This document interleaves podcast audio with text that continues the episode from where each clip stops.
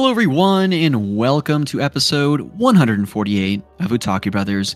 My name is Rusty, and tonight I am joined by a great friend of the show, returning guest, someone that we had on. Oh my goodness, it's almost been two and a half years. Zach, welcome back to the podcast. How you doing? Good, good. Two and a half years. Uh, I was a different person back then, so uh, I've been, I've been through a lot, and hope I can contribute even more this time around. I'm sure you can, and I think two and a half years ago, you know, coming, um, you know, out of the pandemic and everything that's happened since then, I think we're all kind of different people. We've all evolved to a certain degree, but to Yeah. kind of really land on when you were here last, it was March of 2020. It was episode Oh. 76 Yeah. gyroids disrupting our worldview. We were talking about Animal Crossing New Horizons on the Switch and just beginning, I think, to realize that, you know, COVID, this might actually be a real problem. We might have to shut down the world for this. That's the peak. You think of the like where when it started, uh, March 2020, right there. Yeah. I, I really is. It's kind of wild when I look back at like even old YouTube videos. For a while, it feels like there's a whole divide. It's like pre-COVID and post-COVID. It's like we were all so innocent back then, Mm. and then the world just changed. It really did. Yeah, it's it is wild to think about how much has changed since then. You know, I think in our personal lives, but obviously globally as well. Um, but yeah, Lauren and I were still in a uh, one bedroom apartment. Ryan was on the other side of the table, and we were just talking about Ryan time traveling through through time. You know, cheating on Animal. Crossing, and yeah, might might maybe just maybe you'll hear us talk about Animal Crossing again. Oh, Oh, yeah. maybe, maybe real soon. We might. So, yes, welcome in listeners. If this is your first time listening to Otaku Brothers, I tend to have someone named Ryan, my forever co host on the show. We talk about video games, movies, TV, whatever we dang darn please here on Otaku Brothers. But mm-hmm. today is a very special episode bringing back my buddy Zach. He kind of alluded to it, kind of hinted at it. Outside of my wife, he's the only other person in the world that I know that's a big fan of simulation type games, especially farming sims. I'd say is that is that kind of an accurate statement, Zach? You know, uh, I wouldn't I wouldn't say just farming sims or even especially. It's interesting. I do love simulation games in general. I guess I would say life sims. It's kind of weird to describe because if you say sims, like simulation games could be, you could get into like trucker simulation, and that's not where Mhm. I'm going with it. So it's like life sim, farming sim. Um, but yeah, I, I kind of I tried to give five. Uh, well, we, we haven't even introduced that yet. What we're talking about. But Yeah, I, yeah, try, I we'll- tried we'll to get into it. some some things to cover all my different tastes in the in the sim genre. But yeah, it's just a genre I've always been drawn to for some reason. You know, it's like not the the go to. Maybe it's it's like the typical like if you're a woman in gaming, this is like th- this is what everybody would always attach to you is like simulation Mm, yeah. games, you know. Yeah, But, uh, for sure. I don't know. I've I've always been attached to, to simulation games, and then RPGs were kind of like my two for a while. Good stuff. I love it. Yeah, and so that's exactly why. Plus, it's just good to reconnect with good people. Uh, of course, we've known each other for, gosh, 10, 12 years at this point, dating back to the Pete's Game Room Forum days and All Gamers, the podcast, of course. Uh, but yeah, so in the back half of the show today, we are going to carve out some time to talk about simulation games. And so I'll kind of tee up the general idea. We'll give more details in the back half of the show. But I'm coming to the table as kind of a simulation game noob. I've played a couple here and there, but I'm going to come to the table with five that I haven't played, but I think I'd really enjoy. And then Zach, kind of as a veteran player of these types of games, is going to come to the table with his top five and maybe mm-hmm. kind of coach me a little bit with the genre. But as we always do in Otaku Brothers, we kick off the show talking about our weeks, talk about what's been going down recently, any relevant life updates we want to bring to the show, and then we always, each and every episode, have to talk about the games that we have been playing recently. And so, Zach, I think it, since it's been nearly almost double the amount of episodes since you were first here, episode 76, it's been 70 odd episodes. I don't want to do math right now. It's Friday evening, but Mm-hmm. why don't you just why don't you just kind of tell the listeners a bit about yourself for those that maybe don't know about some of the great work you've been doing out there on YouTube, maybe take us back to when you first started creating stuff for the internet and uh, what kind of sparked that interest to begin with? Yeah, so now my name is Zach. Zach Archer is kind of what I go by. Back in the day, I started way back with the gaming community in 2009, and I was going by Pokemon ZRPG was my name because I just combined three things that I liked: Pokemon, Dragon Ball Z, and RPGs. Mm-hmm. That was my name.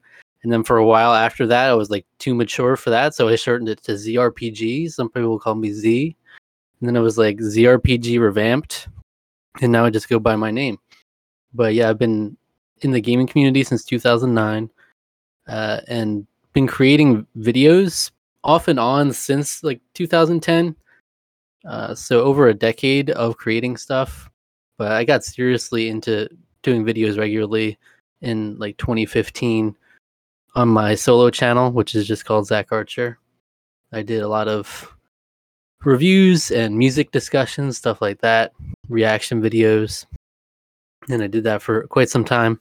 And now, the past couple years, I've been doing uh, the Tarqaron YouTube channel with my friend Alec, who's also been on here, friend of the show as well. Mhm. And uh, and Rusty's been on there plenty of times too. So it's Oh, kind yeah. of fun being on the other side of things. It's like it's been a while.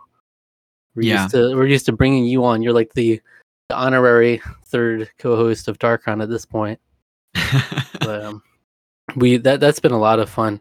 Even though like most of my viewership, like I got most of my viewership on my solo channel, I haven't done a video on there in almost a year, and I do want to get back to it at some point.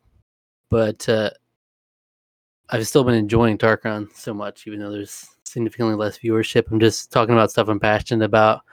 You know, we've been reviewing games, reviewing TV, movies, uh, having fun, random discussions, and going through seasons of Survivor. It's like we got a lot going on. It's always fun each week. Um, yeah.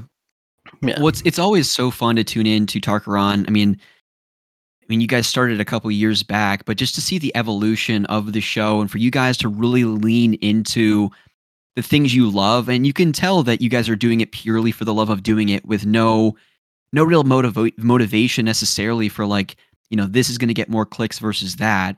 And Yeah. to see, I mean, some of the stuff you guys do recently, you've been doing like Mad Libs and choose your own adventure type stuff and personality tests and Mhm. um, going on to what was the thing that you brought me on that one time to do like random questions? What was it again?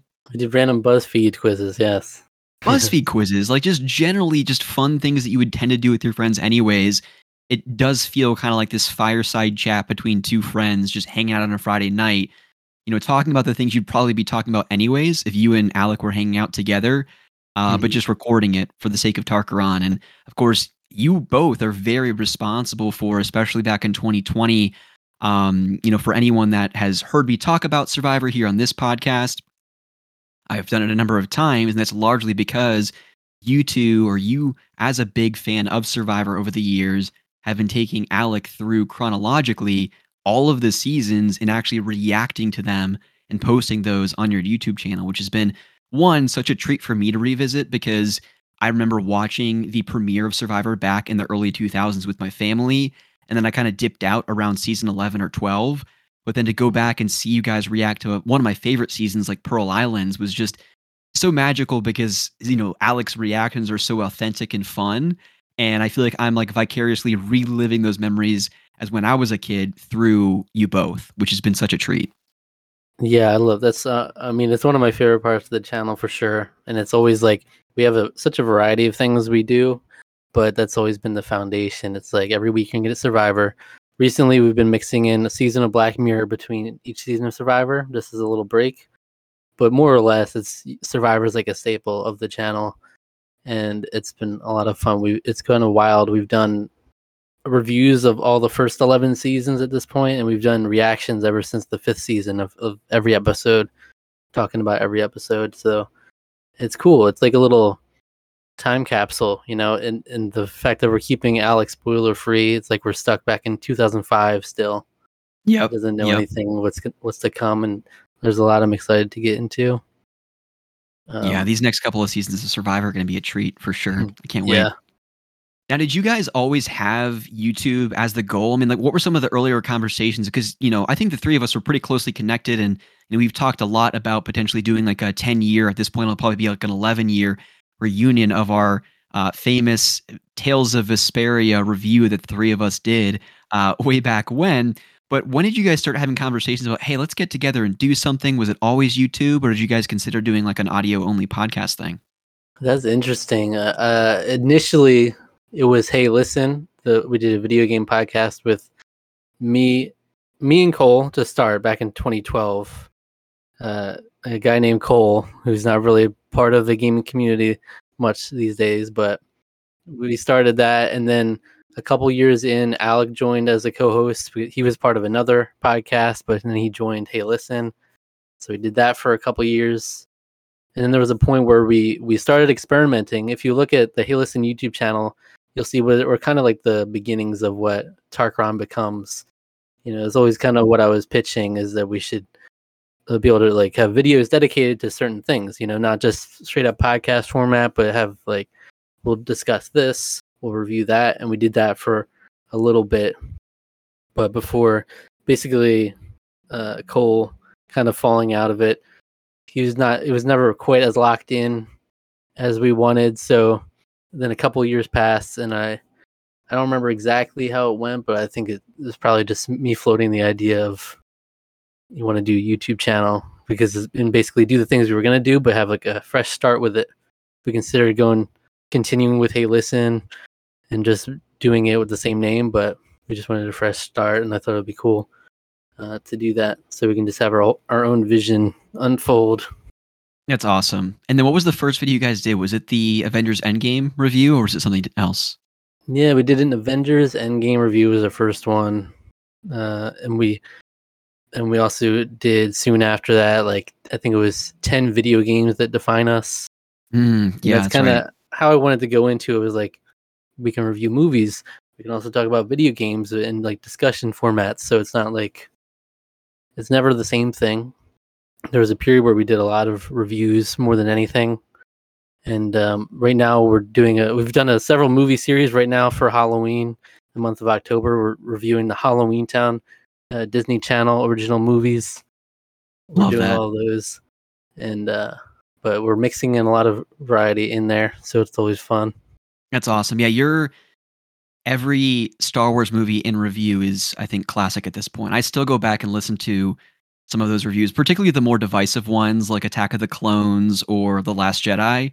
Um, mm-hmm. It's genuinely a joy to go back to those for me and listen to you guys just banter back and forth about your thoughts about those films. Yes, we've covered all of the most iconic movie series out there. We've got Star Wars, The Godfather, Shrek, oh, Ghostbusters. And now Halloween Town. These we're hitting all the the top marks of cinema here. I think the highest rated IMBD movies ever. I think those those yeah those they're yeah. generally regarded as the best movie series of all time. Uh, I'll let you be the judge especially those Shrek ones for sure. Shrek, Shrek is a special, a special time in our lives. That Shrek series. we did all the Shrek movies, we did all the Shrek shorts, and we did Shrek the musical, and then we did a box art battles with you of all Shrek games. So that was phenomenal. That was something else. That was crazy. Yeah, it's another series we do where it's a video. We're basically pitting video game box arts against each other, tournament style, and we have to vote on which one ultimately becomes the winner of each episode. And we did a special Shrek edition of it. Such a fun idea. Yeah, th- those are just great episodes for sure. I mean, you guys have had Pete Dorr on, you've had Ryan on, uh, myself, and a couple other folks as well, I believe. Yeah, a few. We, we definitely want to do more. It's obviously uh, you got to manage more when there's a guest. It's another um, person's schedule to take into account. So obviously it's not as often but um, we definitely want to do more things with guests too, and we obviously have more that we want to do with you too, like our live action Disney movies. That's right. Thing. Yep, we've got a lot of catch up to do with the live action Disney stuff for sure. And fortunately for us, there's no shortage of them coming down the pipeline either because Disney's fortunately money, is an so. interesting word to use. that it is, especially coming off the heels of our recent Pinocchio movie review, which was awful. One day we'll strike gold. Maybe Little Mermaid will be good. and there are still some good ones that we didn't review from before. Like the Jungle Book still sticks out to me, and Oh, Beauty yeah. the Beast. So Yep, we've got our homework ahead of us. Absolutely. Uh, but yes, so Tarqaron, we'll plug them again at the end of this particular episode. But if you're not already subscribed to their YouTube channel, please go out there. T A R Q A R O N. I always love tuning into their show, and certainly it's a it's a joy when I get to join those guys and chat about whatever the heck they bring me on the show to talk about. But what do you say, Zach? We transition here. I want to hear about the games that you have been playing recently. One in particular I've been trying to put a bug in your and Alec's ear for like uh, years at this point, and it, it still blows my mind because I feel like I don't know. I I don't know if these are really Alex types of games or not, but they seem like they'd probably strike a chord with you to some degree. Hmm. Uncharted, yeah, please, you you maybe kind of set the scene a little bit because it's part of a a gentleman's challenge that you do over there on a separate Discord server, but Right. You've been playing Uncharted Drake's Fortune. Please tell me about that game and tell me how you were tagged to play that this month. yeah. So in our the Discord server that I'm an admin for, a little gaming community, it's called RNG. We do this thing called the Gents Challenge every couple months. I'm sure you've heard of it. On Otaku Brothers brought up a few times where Rusty was a rascal. Um, basically, you have a, a two month deadline to get a video game done. Generally, you're assigned a partner, and then they give you the game you're going to play out of your lists. This theme was a little different, where it was basically left up to RNG uh, to decide what game you would play. And me and Alec both did the method of using the fortune cookie feature on Backloggery, which gives you a random game. And we made a list of 20 out of those, and then just let the random number generator decide our fate. And it left me with Uncharted and Resident Evil 6. These are the two games I can either beat one of them or both of them before the deadline. And I chose Uncharted easily because um, it's it's funny because Uncharted for some reason I hear it so much, but it's kind of one of those things where you hear so much about a series and it's been so many years and you still haven't played any of them. You almost become numb to it. I don't know if you experience that. I've experienced that a lot where it's like clearly it seems like it'd be a great game, but you almost hear too much about it to the point where it doesn't even matter. It doesn't factor in anymore. I feel like Breath of the Wild is that for me on the Switch, right? Because it's just universally beloved by everyone, with the exception of a select few that continue to talk about like, you know, the, the, the weapons breaking and everything like that. But for me, you know, my wife and I, uh, the last episode that we recorded, we talked about some of the top games in our backlog for both Switch and PlayStation 4. And I didn't even bother mentioning uh, Breath of the Wild because it's just like, yeah, I, I know, I get it. It's the best. it's the best Switch game. It's the best Zelda game. It is. It's it's the best game of all time for a lot of folks, but for me, yeah, I get it. I'll get to it at some point. I'm sure it sounds like Uncharted was kind of that series for you. Yeah, especially a series where it's like you're you're three, four, five games in to the series already. It's like you almost accept the fact. It's like I'm I'm fine with my life not having Uncharted in it. I'll just accept that I'll never play an Uncharted game. Basically, I don't know what I'm missing, so I'll just it's blissful ignorance, and you Yeah. accept it. But Mhm. this was thrust upon me. I probably never would have picked it up otherwise. My PS3 has been getting no love for quite some time, and uh, it, it thrust upon me, and I'm I'm grateful for it because I actually loved it. And it's the first Uncharted. Everyone, all the talk I always heard was for I mean years in the gaming community, especially, it was Uncharted Two, Uncharted Two, Uncharted Two, and then more recently like Uncharted Four. But um, so the fact that I love the first one, I'm sure I'll, I'll love the others as well. Um, especially considering it'll only go up from here. And it's kind of funny because AAA games in general, I feel like a lot of the big PlayStation ones I never got around to, like until I think it was the last chance challenge, I was assigned the Marvel Spider-Man game, which I had never played, and I still never beat that, but I did at least get to play it, and I appreciate that. But a lot of the big ones, like The Last of Us, God of War, um, I don't know. There's so many that I haven't even touched. So I'm a bad gamer in, in many regards, but finally started Uncharted, and I'm sure I'll actually play through the series. It's one of those things.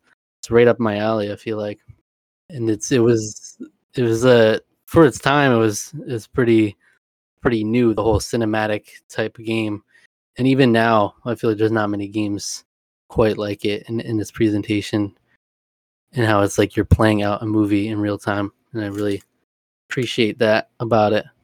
Yeah. And and I always love too just to see Naughty Dog's evolution, the developer. You know, you know, originally they were doing Crash Bandicoot for PS1 and then Jak and Daxter for PlayStation 2 and then kind of completely flipping it things on its head with something like Uncharted. It's the natural course, progression. Yeah, it just doesn't really seem, you know, very characteristic of some of the things they they had done previously. Um, but yeah, Uncharted One, I almost go through the Uncharted trilogy, and four I've only played through twice. But the Uncharted trilogy, I tend to play, if not every year, every other year. It's just very comfort food, cozy type of stuff for me at this point. and because I've played them so many times, I can kind of just beeline through the stories and get through them pretty quickly. But it really does feel like I'm revi- revisiting like a favorite film trans- fan tr- film franchise. Mm-hmm. Uh, you know, people always make the comparison to Indiana Jones, and you can certainly see it there. But I think you know, Uncharted is is founded upon its its characters and story, um, and you know, certainly Nate and Sully and their relationship and how that evolves over the course of the series, and then some of the other characters that I won't really get into because you've only seen kind of the first chapter of right. Nathan Drake's story, so I don't want to go too into what happens in the future. But I guess what did you think of of their dynamic in the game? It was fun. It was fun. It was, that's what I thought it was. Um, it was almost I should have known when when they did like the fake out at one point. Um, it was like I definitely. I'm like I'm pretty sure I heard Sully mentioned a lot. I feel like I feel like there's more there, but it's also mm-hmm. one of mm-hmm. those things where if you're not in the series, you might not actually completely tune in on those details. So I'm like, maybe I just remembered it wrong.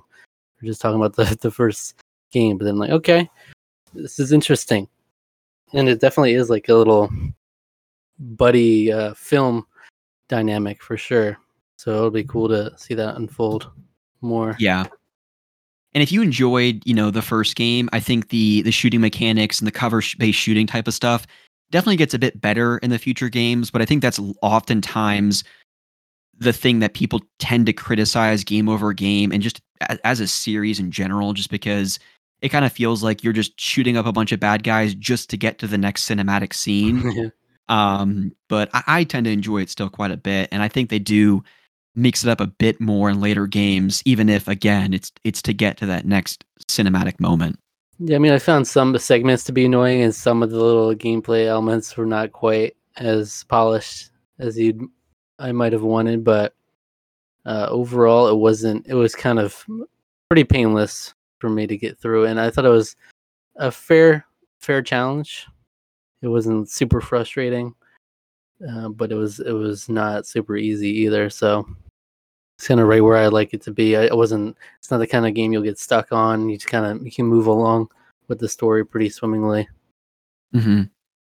Well, good stuff. I'm glad you enjoyed it, and I hope you don't wait too long before you uh, move on to Uncharted 2 because I think that yeah. is, you know, for so long was kind of looked at as being, you know, the best game in the series. I still think four is that for me. Um, and then kind of one of the spin-off games called Lost Legacy is actually pretty good too. But um, okay. obviously, no rush. Thankfully, the games don't take too terribly long to get through. Sounds like you kind of um, breezed through this one in just a couple short days uh, maybe a week or so. So I think you can probably do the same. Certainly for two and three. Four is also a bit longer. I did, yeah, I did breeze through it. I have, I have a lot more free time at the moment, kind of between jobs. Otherwise, like a couple months ago, I was barely getting any game time in. You know, I would get in like a couple minutes of Smash Bros here and there, but otherwise, it was like, man, I need more game time. And now I've been all in playing playing uh, games quite a bit. So yeah, I've also been playing um, actually a little teaser for Tarqaron. We're going to be reviewing this game a couple weeks from now, so I've been playing in anticipation for that, and that's Until Dawn. Oh heck yes! What do you think and, about this one? And so I did. I have played this before, so I'm replaying it for the review. I think, I think Alec had played it recently, and now he's replaying it again.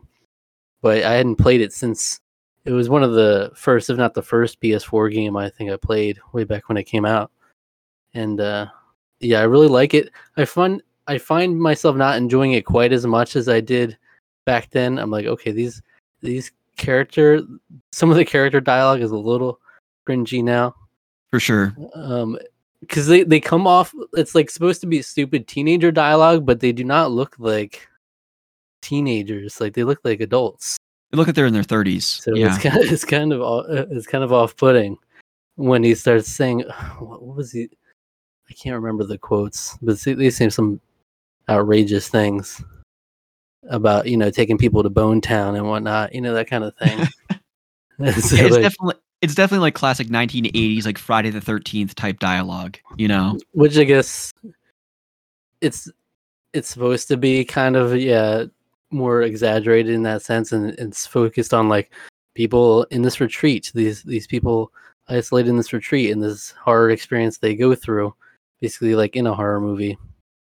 But you know, you would like to like the characters more. I find myself liking the characters a lot less than I did then.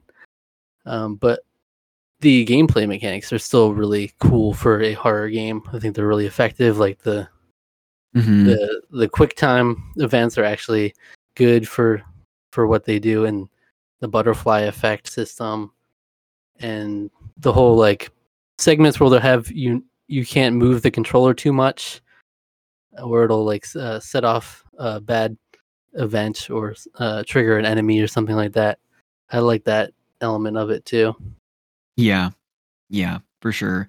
Yeah, I think I played this one I can't remember if it was over the course of the pandemic or maybe the year before, but I just remember Lauren was in the room with me, Ryan was in the room with me, and they were all kind of just egging me on as those quick time events happen because it's kind of anxiety provoking. Like your your your hands are kind of shaking because you're doing your best to prevent someone from dying. And it's one of those games that if you make a wrong turn, you press the wrong button, like someone could die as a result of that. yeah actually the stakes are high. And I do like that. It's not like one of the. It's not like the Telltale games in the where it's like an illusion of choice or like oh you could you have two dialogue options, but they basically lead to the same thing. That kind of thing. Yeah. actually, you actually have people's lives in your hand. So Yeah, for sure. Now, did you ever play any of the other Dark Anthology uh, pictures games like Man of Medan No. or okay? I have the Okay. first one. I I think that is is Man of Medan. Is that the first one? Could have been. Yeah, there's Man of Medan, The Little Hope, um, House of the Fallen Ashes, or something like that. Uh, there's a couple of them. I played the Man of Medan, I think last year with Ryan, and it was okay. Eh, You know, the, the big reveal or like kind of the, um, it wasn't. I don't know. It was kind of predictable, but they're Mhm. still fun games because the mechanics, you know, carry over from game to game. Um, so from that angle, they're they're still fun to play. Well, I knew they came out with a like a spiritual successor to Until Dawn, The Quarry. I don't know. Have you have you heard of that game at all? Yes, and a couple people have streamed it. I've stayed away from spoilers because that's a game that you only watch someone if you've played to completion, and then even if you do that, I feel like you're at risk because you know they might have different things happen based on the selections and dialogue that they choose. Right. Um, so I've stayed completely away from it. I will probably not get it to it this year though, uh, just because I didn't really want to pay full price for it. I'd like to get that for like maybe 20 30 dollars next year. Uh, but yes, very excited to play it. I think uh, you know Hayden Panettiere was in uh, Until Dawn. I think Brenda Song is in The Quarry. So Oh, um, Okay. from you know Suite Life of Zack and Cody days. So right. Interesting. So yeah, I've been playing that. We always try to get in. Now it's kind of become a tradition. We'll do spooky and Halloween related things in October. And we always try to get a game in there. Um, but yeah, I mean, other than that, I have a game. One game I've been thinking a lot of time in the past couple days, which I won't go into just yet, because I've actually been playing it in anticipation of our discussion later about the Sims games.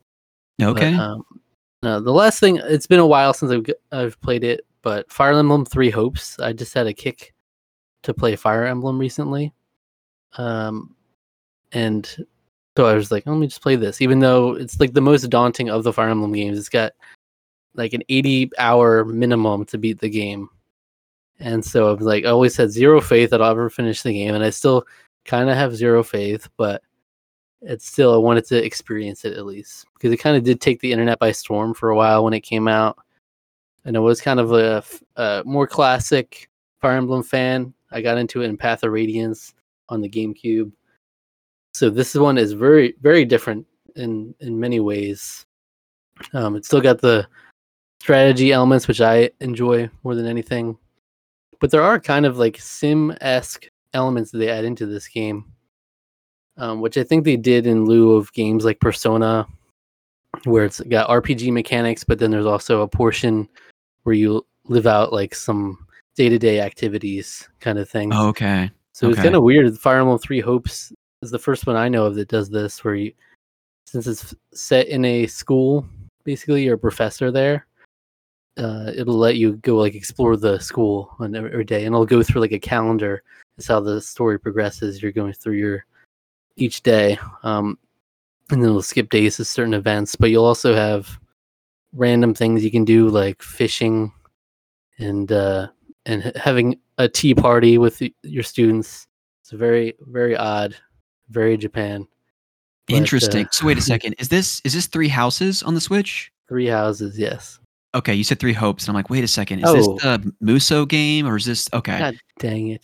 so that you're it's all good. It's all It's good. The I mean, same game. It's the it- same. It, it- sounds so similar. if I didn't correct you, Chronos Correction Corner, he would have Oh, come in God. real strong. Yeah. Damn it, Alec. Yep, he would have come in with. There's no hope. No hope in this game. Just houses. Yep. Um, Which I kind of. I mean, I kind of like the whole the Hogwarts sorting out hat of it all. It's like you pick your house in the beginning, but um, I Oh, really? like you. Yeah, you pick. There's the three different houses. You get to pick which one you're going to be the professor for, basically. So three branching storylines play out. You'll be interacting primarily with, as far as I can tell. I've only played the beginning, but you, it seems you'll be interacting only with certain characters in each uh, house for the most part. Okay. Um, so I, I know there's significant changes in each path. So even with like an 80 hour storyline, there's still more replayability for this hardcore fans. Oh my gosh, that's just too much. it is too much. It's too much. And and so the funny the or the fun little gimmicks of like you can wander around the the the school or go fishing and stuff like that. I don't mind them, but I'm kind of I would be really interested to see what really hardcore classic Fire Emblem fans think of this because it's such a different direction. Um, but I'm the kind of person who likes like uh, the Disney Magical World. Like I'll I'll play that kind of game. So Mm. it kind of works for me. Yeah. Okay. Good stuff. Yeah, this is one I definitely have unplayed. We have a copy just because I wanted to make sure that I knew I wanted to play this game eventually, but given how even like the 3DS um, Wii era Fire Emblem stuff has gone up in price, I'm like, let me just get a copy for retail price now before I have to pay 20 30 dollars above retail here in you know five or six years Well, yeah. If you ever if you ever have a free year, you want to clear your schedule and just play this game, feel free. I still need to play Xenoblade Chronicles 2 and 3. I mean, I feel like I need to like literally quit my Mm. job and maybe like get divorced to, you know, have enough time to to play those types of media. RPGs go- nowadays. Take a dramatic like retreat, like go off on like a vacation home and and just play uh, Fire Emblem Three Houses. Yeah, ridiculous how much time. Mm, like I'm, I'm, I'm logging off of social media.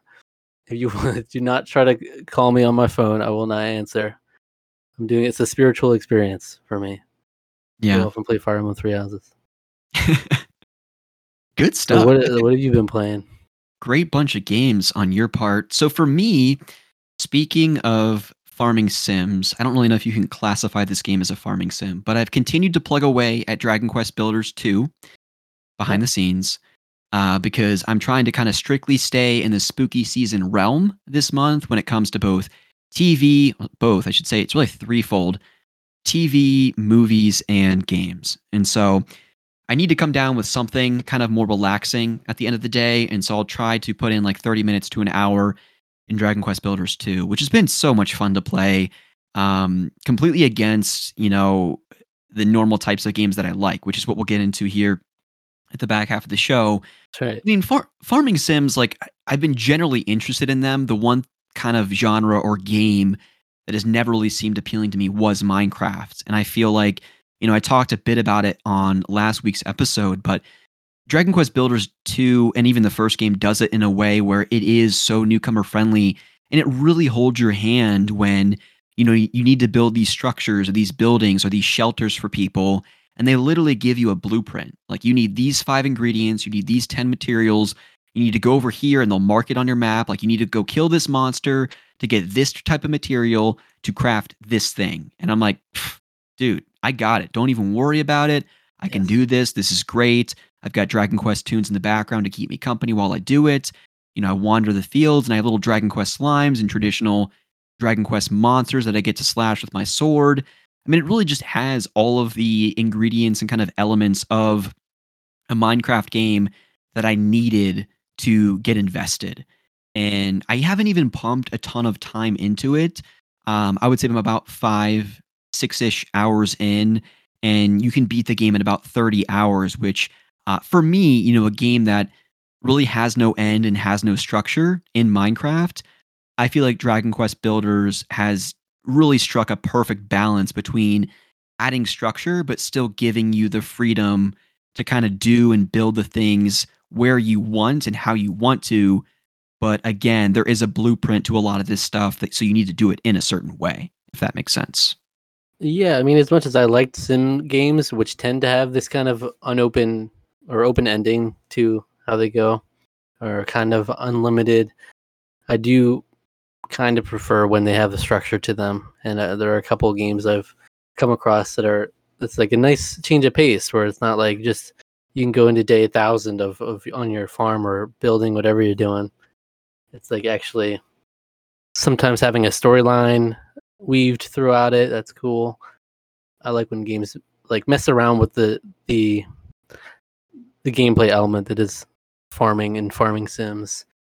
Yeah. Like that that Nintendo Direct from a few weeks ago where a lot of people were frustrated with it. That was I was in heaven because there was like 18 farming sims in there. But there's a uh, what is why am I forgetting the name? Harvestella? That looks great. that that's like that's perfect. Like, I love RPGs, I love farming sims, and it like molds the two. And so you you already know there's going to be structure to that, and that's nice. So yeah, that kind of thing is is up my alley too. Yeah, Harvestella does look amazing. Um, not sure if I'll get it day one, but maybe a Christmas gift for Lauren.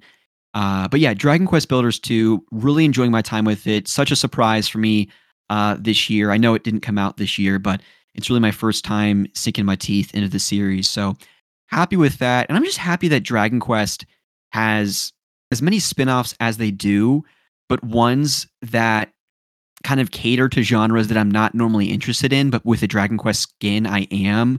Uh, another one being Dragon Quest Heroes that kind of mirrors or models the uh, Dynasty Warriors kind of Musou uh, genre or subgenre, I should say, where you're just kind of mowing down waves of enemies with a sword.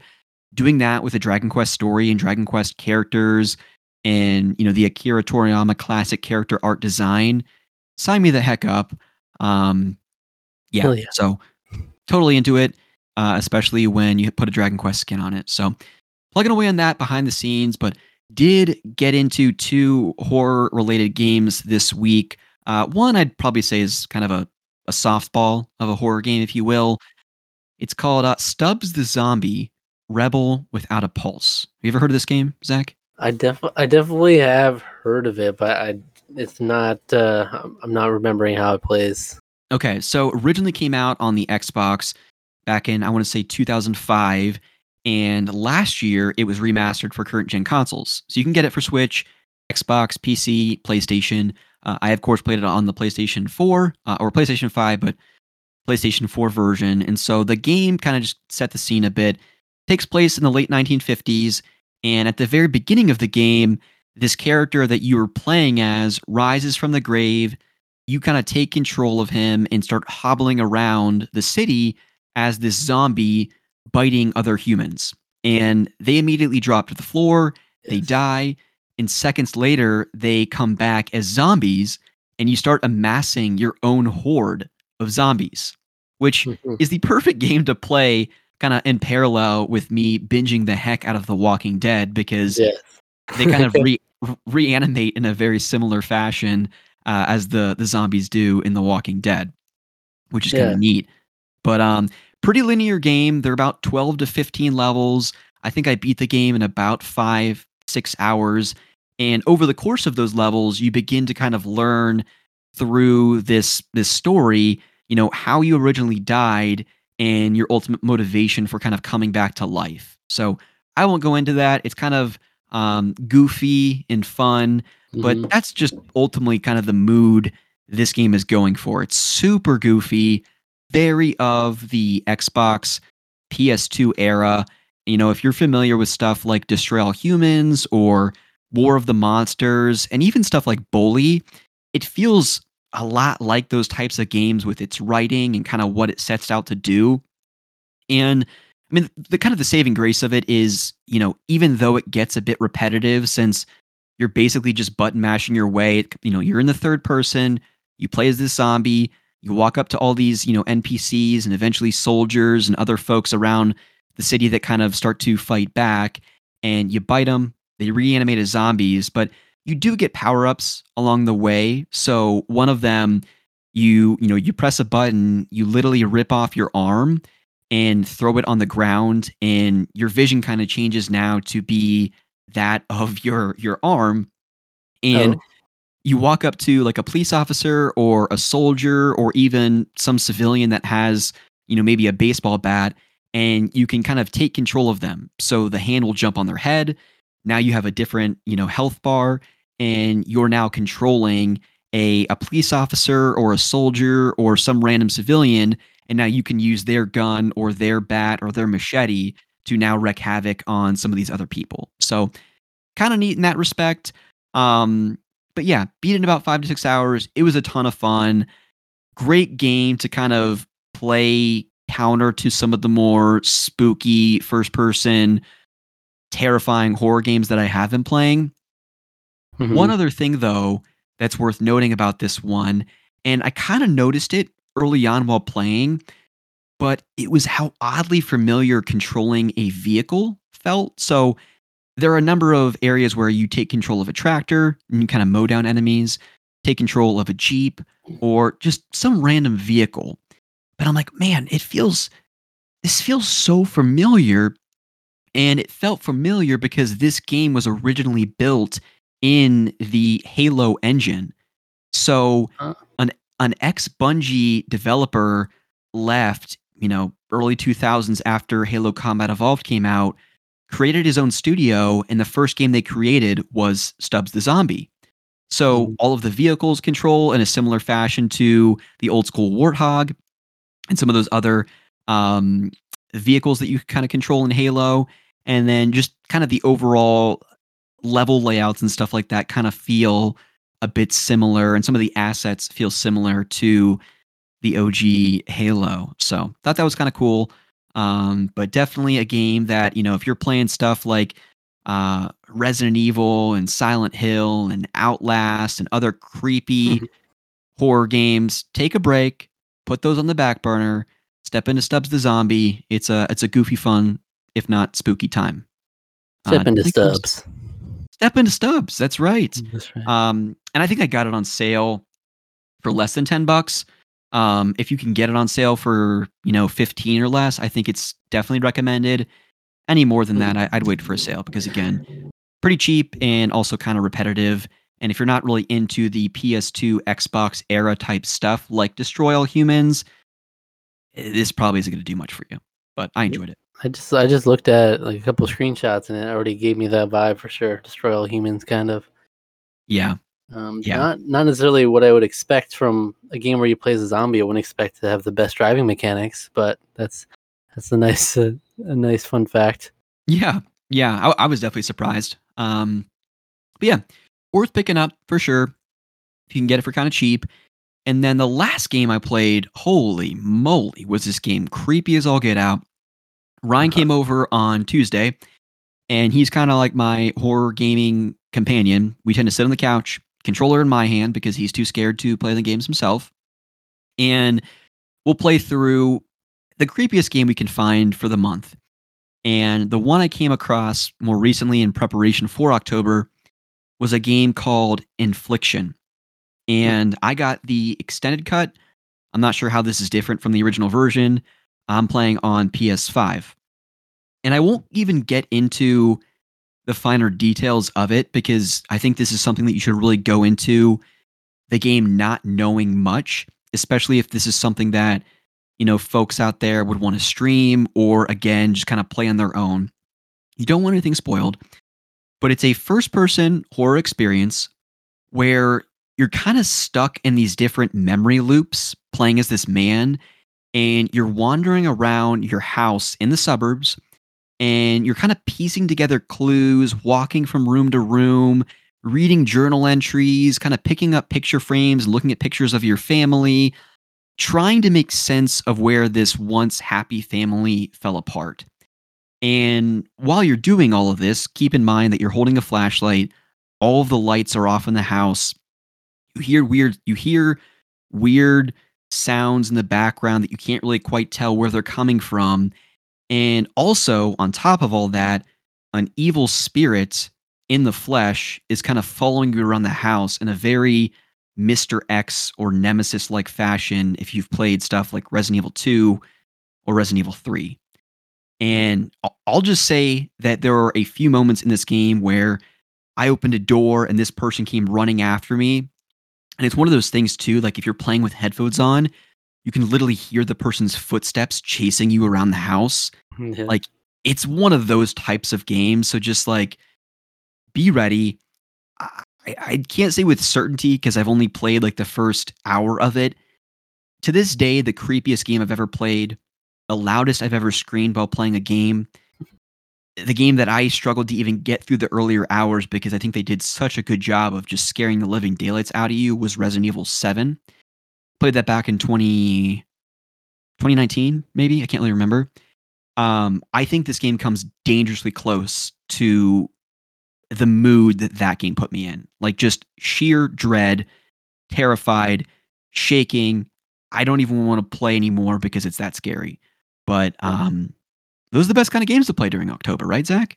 That's right. No, that's right. I, I, yeah, I hadn't heard of this at all until I saw that you did post a clip of this on Twitter, right? Yeah, yeah, that's the game. um, yeah, that so if you're looking like for fun time. Yeah, yeah. If you're into that kind of thing, uh, definitely check it out, but don't look too deep because you don't want to spoil yourself with anything. But um, yeah, that game just scared the holy hell out of me, and I haven't even finished it yet. So it's it's uh, hard to do a fully like an actual, actually scary game. You know, even yeah. un- until Dawn, which I thought did pretty well, does it pretty well. Until Dawn, I feel like a lot of the scares are just like boom, loud, loud noise along with whatever it is. You know and that's that's kind of the formula you have to follow. Mm-hmm. But but in general, it's like it's hard. It's really hard to capture that the atmosphere, like things like PT, how that took off because it yes. did so well. You just really have to establish the atmosphere, and also when you're playing the game, you really have to go all in on it. You know, you can't be having all these distractions in the background, like TV on. You know, you have to really dial in to appreciate it. A thousand percent. Yeah, like lights off if you can play with headphones, obviously I wasn't with this particular game because Ryan was there with me. Mm-hmm. But yeah, mm-hmm. lights off, close the blinds, you know, no YouTube, no Twitch streams, no podcast, no nothing. You're right. You really have to dial it in if you want to get the true experience. And we did it with this one, and uh yeah, it, it was the real deal. That's for sure. Okay. But um, but yeah, one thing I do want to circle back on again, infliction uh, I got it on sale this month. You might be able to still do that since we're in the spooky month of October. I believe you can get that on just about every modern console, certainly Xbox and PlayStation, Steam. I don't know if you can get it on Switch, but um, check it out if you're into something or want to get into something super spooky. But I talked about Stubbs and I briefly mentioned The Walking Dead. Yes. And as much as we kind of tiptoe around spoilers a little bit, I love to pick your brain because I texted you earlier in the week when we were kind of prepping to have you on the show, and you talked about you never stopped watching The Walking Dead. So take me back. Did you watch the original pilot episode on AMC way back when? Uh, to be fair, I think I got into. I think I started watching The Walking Dead when it was on season two. Okay. I think I think season on. two. Had, yeah, very early on. Season two had just started, I think, and so I went back and watched the episodes. Um, I think I was watching it like on demand. I think that's where it was. But yeah, and and I know a lot of people gave up on it uh, for multiple different reasons and at different stages throughout the show, and that happens a lot with these long shows. But I always stuck it out. Most shows, I'm generally gonna, if I'm like passionate about a show that much, I'm gonna stick it out. It's t- gonna take a lot to get me to leave it. Though it does have like a, a rough patch in the middle, I think it's a really great point now. So yeah, I'm I just love. It's one of those things that I've I think I've established that as much as I love I love comedies, I, I love I love reality shows to an extent, but I think dramas are always my favorite. You know, Lost, Game of Mm. Thrones, Mhm. Walking Dead, like you, the the shows where you can really grow attached to these characters and and see if true development. That's that's the stuff that I love. And Walking Dead has always been a show that I loved. Obviously, there are points where I loved it more than than other times, but I'm curious how how far you're you're into it now. Yeah. So one thing I would hit on what you just said though, and you're absolutely right. And I feel like this is true for a show like Lost, where it does go in so many wacky directions, especially later on the show. But ultimately, I think it really comes back to the characters and the arcs, uh, beginning to end. And I think that's why Lost to this day is my favorite show of all time because regardless of what you think about the ending and its weirdo sci-fi directions in the later seasons, love I it. still, I still, which I, yeah, I like it too, but I still felt like it was the characters that I always still enjoyed their storylines yeah. through and through, beginning to end. I feel like the writers did a great job catering to what the the fans wanted, but even giving us what we didn't know we wanted, but still actually found to love. Um, in certain relationship payoffs, relationships that maybe didn't reconnect or pay off as much as we wanted them Yes. to. Um, and so, yes, I, I totally agree with you. And I think Walking Dead also does that really, really well. And I can't tell you the last time that I went this deep on a show. It's been a while. Mhm. Um, you know, I've been through Lost five times. I went through it in 2020, um, powered through it again earlier or late last year into this year. I think maybe the last one that I binged this deep and this fast was Vikings. Um, oh and yeah, that, of me too, course, me too. Did you really? Or are you being facetious? No, I I really did. I, I binged like three seasons back to back on that, and yeah, I watched all that as al- also. Okay, good stuff. Yeah, so that of course spurred on my um, Assassin's Creed Valhalla run, and kind of was just a hopeless Assassin's Creed uh, crazy person for the you know the the rest of this year. Um, but anyways, so yeah, The Walking Dead. I think I wish I would have put a timestamp on it, but I think I started season one again maybe a month and a half ago, and I'm already toward the end of season ten. Oh, okay. Yeah. So I like have really made a dent into it. And I guess just a quick um step back. So I originally watched, I remember watching the pilot. I remember watching week to week. Um, I especially remember when I went to college, um, I didn't have cable. I lived off campus my junior and senior year, but one of my really close friends, he did have cable. And so every Sunday night, like clockwork, I'd go over to his place, we'd order pizza, we'd sit down, we'd watch The Walking Dead, um, just past where Negan kind of comes into things. And I think that's where a lot of people tended to kind of dip out. Right. Um, one, because of what happened in that episode, but then even like eight, ten episodes after, we'll call the event, Hmm. I feel like a lot of those episodes were really drawn out. Um, and I would even say a second time through now, that was still the case for me to the point where I would have my laptop up playing a video game, right? I have my laptop up watching some of those episodes while playing something like Dragon Quest Builders because they were kind of just a slog to get through again. Did you kind of feel that way? Season seven and eight, or and to some extent, a bit of six also were like yeah, the rough, a rough part of the show for a lot of people, and for me to some extent also.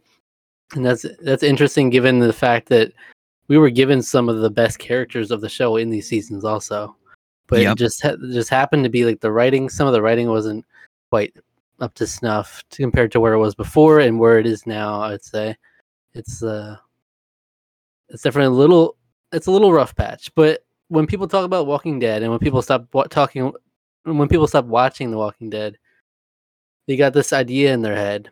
And so they became everybody became Walking Dead experts that like stopped watching the show after season seven, and then they never looked back. But they all, all had this vision in their mind. Where like, oh, Walking Dead's horrible now. You know, it's, it really went downhill.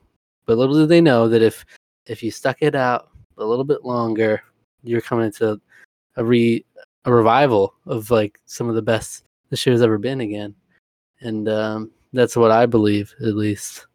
You So I could not be more right, Zach. Like I, I, I legitimately been completely blown away with the direction of the show, especially seasons nine, like late season nine and season ten. Um, Yeah, all and- I'll say is the Whisperer arc.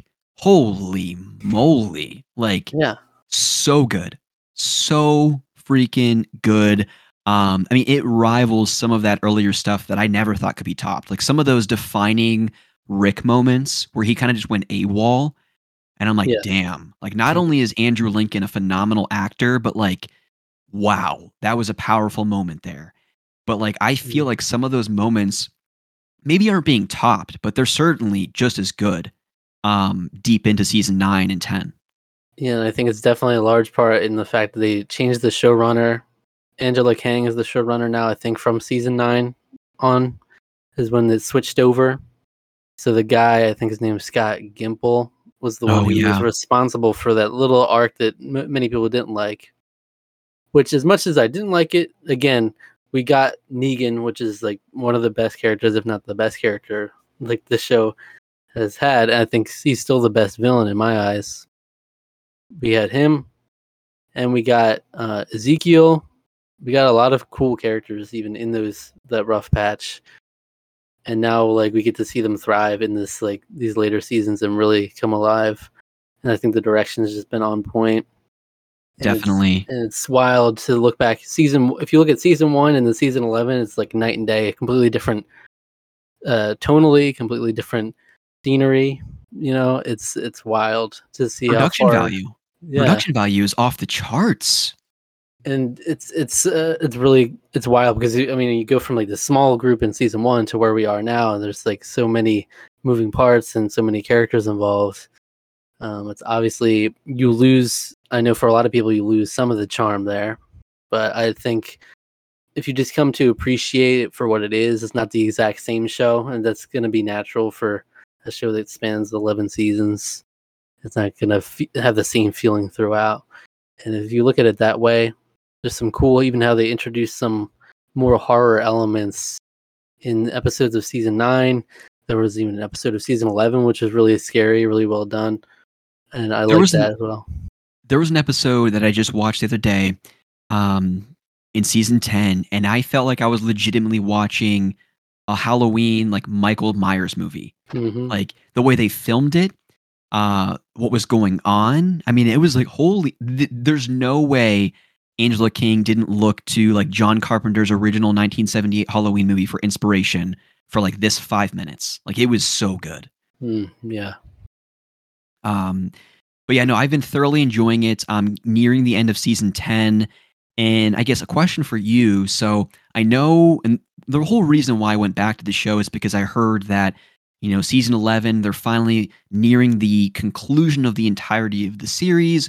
And I'm like, well, I'm going to get brought up back to speed. I'm going to go from beginning back to the end to catch up Mhm. and, and, and see what I think because I, I want to see this show uh, to the finish line. But how many episodes of season 11 have they aired? And I guess how many more do we have left? oh good question um one sec i actually have it i have an app where i keep track of my show progress called tv time it's very oh, that's nifty cool. They're up to episode 18 now of season 11. I haven't seen the most recent one at this point, um, so I do have to catch up on that. But yeah, 18 episodes in, and, and yeah, for season 11, they did an extended season to where recently they were 16 episode seasons. Season 11 is going to be uh, 24, I believe. Wow. So they split actually split season 11 in, in how they aired it. They split it into three parts. So we're on the final part now. It just started a couple weeks ago into that. That's outstanding. Yeah, no, I cannot wait. I um and also for anyone that's wanting to watch The Walking Dead, if there's anyone out there that's like, man, you know what? I stopped around season five or six too. I need to I need to get back to it. You can watch the first 10 seasons on Netflix right now. That's how I've been watching it. And I think I'll probably have to get a trial run for AMC Plus. Um, yes, Power there is an that, yeah. AMC Plus That's Uh, right. to power- AMC Plus. to power through uh, season 11, but I'm looking forward to it. it was so it's so funny how many streaming services there are. There was like one show me and my family were watching. I'm like, what was it on again? Was that on uh was that on Hulu? No, it's not. It's not it's not on uh it's not on Peacock. Is it? No. It's I think no, we just watched that on the NBC app, I think. No. It's on Fubo TV. No, it, there's, there's a lot of weird stuff. There's just too much.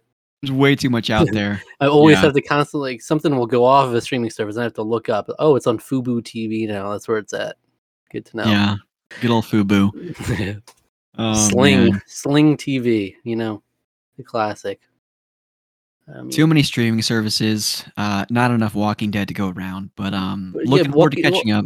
Walking Dead's one of those great ones where it's, it's, there's so much history to it. So it's fun to talk about, and it's like even to talk about the characters, how much, how many characters we've gone through, some really iconic ones, and it'll be fun. I think it'll be a cool series to look back on once it's all done. They did Well, hey, I announce. uh, go ahead. Go ahead. I don't know if you heard. They did announce like new series they're going to be doing spin-off series as well. Oh, trust me, that in in knowing that season eleven was going to be its final season was the sole reason that I started binging because there was a certain character that they wrote out of the show that I was like, I'm out. I- I'm done now. Right. I can't do this anymore. right. But now that they've confirmed this six episode miniseries to conclude certain arcs, I'm like, I'm all in. All right. I, I'm ready to go. Did you see the other series? That there, uh, there's two other series also. I doing. Don't. I- I'm not going to spoil them if you don't know, because I, I was kind of disappointed in knowing them, just because they're focused on certain characters, and so that kind of takes away some like tension of like, could we possibly lose this these characters? It's the final season, so I was kind of like bummed to to find out these series are happening. But yeah, they got Okay. to because they're like expanding. It's like the Walking Dead universe. They're calling it now.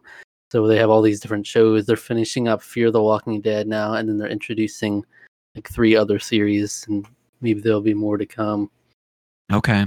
Okay. Well, I don't want to try and create things for for your own Tarqaron show, but if I am this, you know, third honorary honorary guest that you talked about, maybe we could do some type of like back and review or you know Walking Dead in review where we just talk about it for an hour, and then maybe we do some type of like tiering list, whether it's for seasons or characters or, Absolutely, yeah. or something like that. We'll have to think about. that. And we definitely need to talk about Lost. Definitely need Oh talk about gosh. at some point. Dude, time and place 4, 8, 15, 16, 23, 42. I am there. That's right. right. Anytime you want to talk about Lost, I'm your guy. And while we're on the topic of dramas, just go, everybody go watch Black Sails. Uh, It's a pirate. It's a pirate drama TV series, and it's excellent. It's not. Okay. li- It's not like Walking Dead where you're getting into a huge amount of seasons. It's only four seasons. They keep it nice and clean. I think it's ten episodes per season. It's really, really excellent. Actually, the first episode, I'll warn you. Like I watched the first episode months before I actually ended up watching the whole series, and I was like kind of bored the first episode. But I think it's actually one of those shows where it gets better and better as it goes on. Um, now, is this on Fubo TV or can I get it on Disney Plus? uh, it's, I it's I don't know what is on. It was it was on Starz, I think. was the- Okay. So I don't know if that's still like is that that's a streaming service too? Is there Starz? I think service? through your like Amazon Prime account, you can get like additions, Oh, right? cool. Like you can get um, Paramount Plus, and then I think Starz is one of them you can get as well. So I might have to do a trial run to watch Black Sails because that seems right up my alley. But the problem with this, Zach, is just like Vikings got me into Assassin's Creed Valhalla, this is totally going to get me into Assassin's Creed 4 Black Flag. And I'm just going to be a complete goner for like months. That's right. That's right. Yeah, I don't know if there's a different streaming service you can watch it on, but uh, I haven't looked into in a while. But it's, it's so excellent and it's very underrated.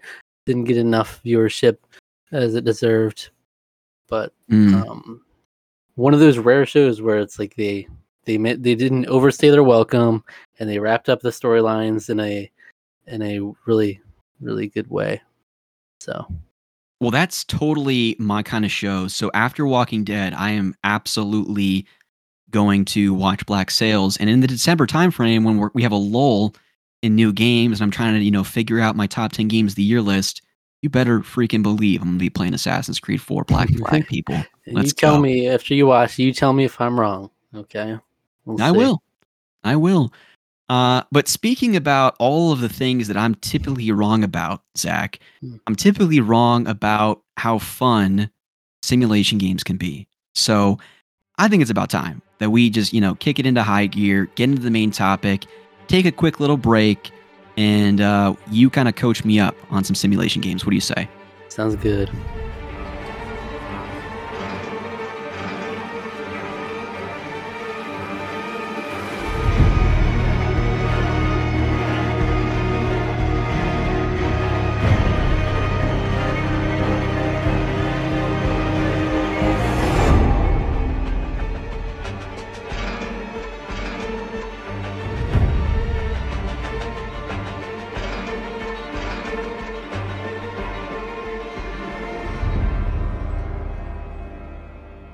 Right, Zach, we're here. We're doing it. We're talking about simulation games. It's everything from Surgeon Simulator to Walking Your Dog Simulator. We got it all covered here. We're going to do it all, and it's going to be a great time. But I want, you know, as we always try to tend to do here, call out to the listeners, get in the Discord, let us know what some of your favorite simulation games are, uh, as Zach and I are kind of about to do. But what I want to do first, you know, without spoiling your list, if you can, you Mhm. briefly kind of touched on it in the beginning of the episode. But what initially drew you into simulation type games? You know, take us back to a wee little lad, Zach. Was it a gift that you got for Christmas, or were you were like, "Mom, I need this Harvest Moon game"? That's tough. I mean, there are a couple, uh, a couple key ones in my childhood which probably played a part in this. Which actually, a couple of them I'll, I'll be bringing up on this list. So I don't know if I should get into it too much. But yeah, there was a couple games on the GameCube. There was a, maybe a, a PC game we played that uh, that were very instrumental in in me in my youth and so I feel like that that kind of always had an impact on me. It's interesting. I don't know what exactly shapes what genres people like. This is like an interesting uh, case study we have to do. Look back on like what genre the, were the games you played when you were growing up, and what genres do you like now? Mm-hmm. I don't think it's necessarily always consistent. And uh, I mean, I did play a variety of games growing up, but these some of these ones I'm going to talk about are like near and dear to my heart, and probably more than a lot of games. I mean, I got a, a few, quite a few RPGs and you know platformers and things like that that are still near and dear to my heart. But something about simulation games has always drawn me in, and I've Yeah. they've always kind of been like the black sheep of, of video games, and especially in like the gaming community, early days. And if like if you go to school or something like in a public school, there's just a perception of, of simulation games. They're just not not as cool as the other games, you know. Yeah. But they've always been near and dear to my heart, and I'm grateful that there's been like almost a resurgence of it, and now there's this influx of farming sims and simulation games in general that are uh, coming in, and especially Nintendo is uh in that recent direct has been housing a lot of them. So No doubt. No doubt about it. Um, well, so I'll briefly walk through my history, and then I do have a question before we actually get into the actual listing here. But uh, for me, like I said, I, it's just not a genre that I tend to retreat to.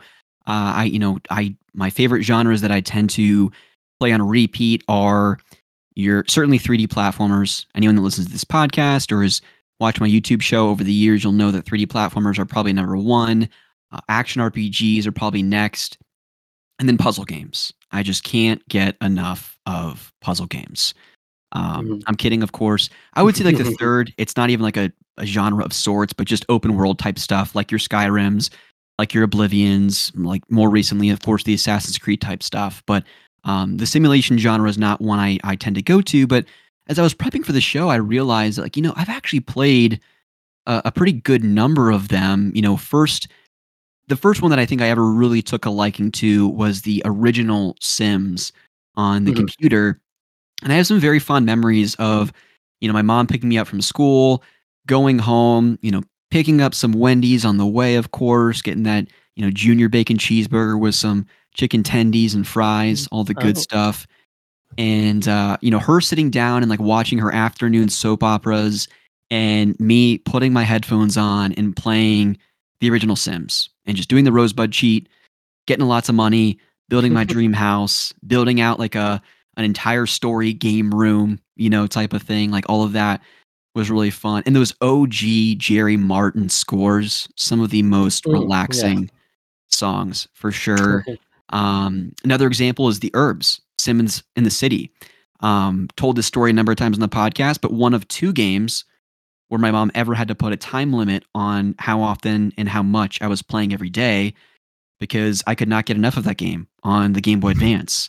Okay. Um, wow. Yeah, so just very odd, odd game there. Very odd yeah. kid. For yeah, oh yeah, it's very strange. And uh, Roller Coaster Tycoon. I feel like most kids probably either played that at a neighbor's house, played it at school during indoor recess, or you know had the game at home themselves. And so those are probably the three that I can point to and say, "Yep, definitely spent a lot of time in those." Okay. But when it comes to like the farming sim genre, definitely not. I do not have much experience with them. And I I guess, of course, Animal Crossing, but it's Animal Crossing for me has always been that thing, mainly on the 3DS and Switch, where I play it for like either a couple weeks or a couple short months, and then I never go back to it. right. So, Yeah. um, kind of my history, but I. Oh, go ahead, go ahead, jump in, please. No, you're the roller to- coaster tycoon just triggered something in me. Yeah, I haven't. I never played roller coaster tycoon growing up. I did play Zoo Tycoon though. so so Oh. Zoo Tycoon is more my speed. Uh, but I didn't even think of that when I was talking about this uh, conversation because sim sim games are really, as much as it is a certain kind of genre, it does span a lot of sub genres in a way also, because you have like the the ci- city building sim, there's the life sim, there's the farming sim. There's there's a lot in there, little nuances. But uh, you know, I, I did play Thrillville off the rails on the Wii, Oh, which, is, which is similar. Zach, there are two games that I always wanted to get when I would go to Best Buy as a kid that I never ended up getting. But I swear to you, I mean, I almost have nightmares about it because I just I remember going into Best Buy, walking down the PS2 aisle, seeing those slim PS2s for ninety nine ninety nine. And I also saw because if you remember back then, whether it was Media Play, Circuit City, Best Buy, they'd have the newer games, and then either on the far left or the far right of that particular shelving unit, they'd have the greatest hits section. Hmm. And I remember seeing Dragon Quest VIII, Journey of the Forgotten King, I believe is the subtitle on that, and then Thrillville off the rails. And those two games I always wanted to pick up, in but I a, never a did. tier in a tier of their own. they really are. right next to each other. They really are. Yep, complement each other well. I do want to preface this by saying I do think it's completely fair to not be a fan of sim games. I do think, as much as I enjoy them, it is very niche in, in video games overall. In that the itch that people are trying to scratch when playing video games, this is like it's kind of different. It's kind of offbeat because uh, for a lot of people, you want to have these goals, you want to have these concrete like whether it's whether you're playing for the story or you're playing for like to accomplish it's it's always nice to have like you're making progress. And I know a lot of people are steer away from these kinds of games because they're very open ended, and um, sometimes have to do with like creativity. If it's like a city building game, it's just like kind of you're expressing yourself in that way. But sometimes it's literally open ended, or even like Harvest Moon. Certain games have definitive endings, but it takes a while to get there. It's like days, years, so it might as well be open ended uh, and and you know Animal Crossing is the biggest example of and and like all the gaming community. I had this discussion so many times when I was younger too. It's like Animal Crossing for sure there is no definitive ending, so it's like either your cup of tea or or it isn't. And I totally get it if it's not. Well, yeah, and that's why Dragon Quest Builders 2 has been striking such a chord with me because I do see an end in mind. There is a story that I'm playing through, right? But it still has a lot of those core mechanics baked into the experience. But on that kind of line of thought, and you know, based on the point you made, when you're playing these types of games, and I know it probably will change based on the game you're playing, but more often than not, do you tend to watch Netflix or listen to a podcast or have a YouTube video up when you're playing something like The Sims or Harvest Moon, or do you just are you just zoned in on that farming experience with that ambient music in the background? It depends because I think there is a certain charm to playing Animal Crossing and these kinds of games with that music because it really does. If you're playing these games, you want to just relax and have fun and just be at peace. And you kind of want to immerse yourself in that world, but at the same time, if you're just relaxing, playing a game casually, you might want to throw on a podcast or something. Yeah. So I think I go back and forth on it. It's- I don't always play them all the same way. But I've always struggled with the idea of like, you know, I want to dedicate and appreciate a game fully. I want to appreciate the whole atmosphere. So I kind of feel bad when I'm watching something or listening to something at the same time. But it might be one of those things, especially if it becomes a routine sort of game where I'll play it at first fully fully immersed. And then if I'm just going about my routine, uh, then I'll I'll turn on something else to go with it. Okay. Okay. Good to know. Good to know. Well, with all of that being said, we've we've kind of teed up the segment here for this main topic. I don't have a, a huge history with simulation games. You certainly have more experience in playing them than I do. And what I've done is I've brought five games in the simulation or even simulation adjacent genre to the table that I think I'd enjoy. And I think you've brought five of your favorites. So we're going to kind of ping pong back and forth here. I didn't necessarily order my listing from one to five or five to one uh, Okay, because, cool. again, I haven't played any of these. Um, I just have an interest in playing all of them. So, how about you kick it off? And I'm curious with your listing, did you have any kind of like strategy for filling it out or order to your games?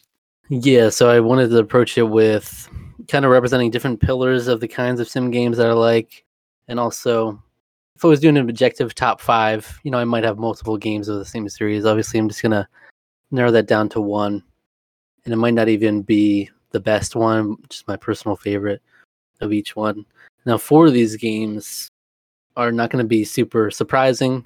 You've probably heard of them, and especially even in the sim genre, they're not unknown. But there's one game in here which I've always thought is a hidden gem, and I'd be surprised if anyone listening has even played it. You No. might not even know about it. So it's uh, I'm gonna throw that one in at the end as a little wild card. That's the one I've been playing uh, significantly the past couple days, just because when we were talking about this, it reminded me of that game, and I started sinking some time into it. Okay. Excellent. So the first game that you're going to mention here is this like again your your fifth favorite or I guess any any you know what? I'll just stop asking questions. You go ahead and share your first game. So uh, I didn't, yeah, I didn't order them necessarily. I was always prepared to on the fly order them if you did say we were going to do it five to one.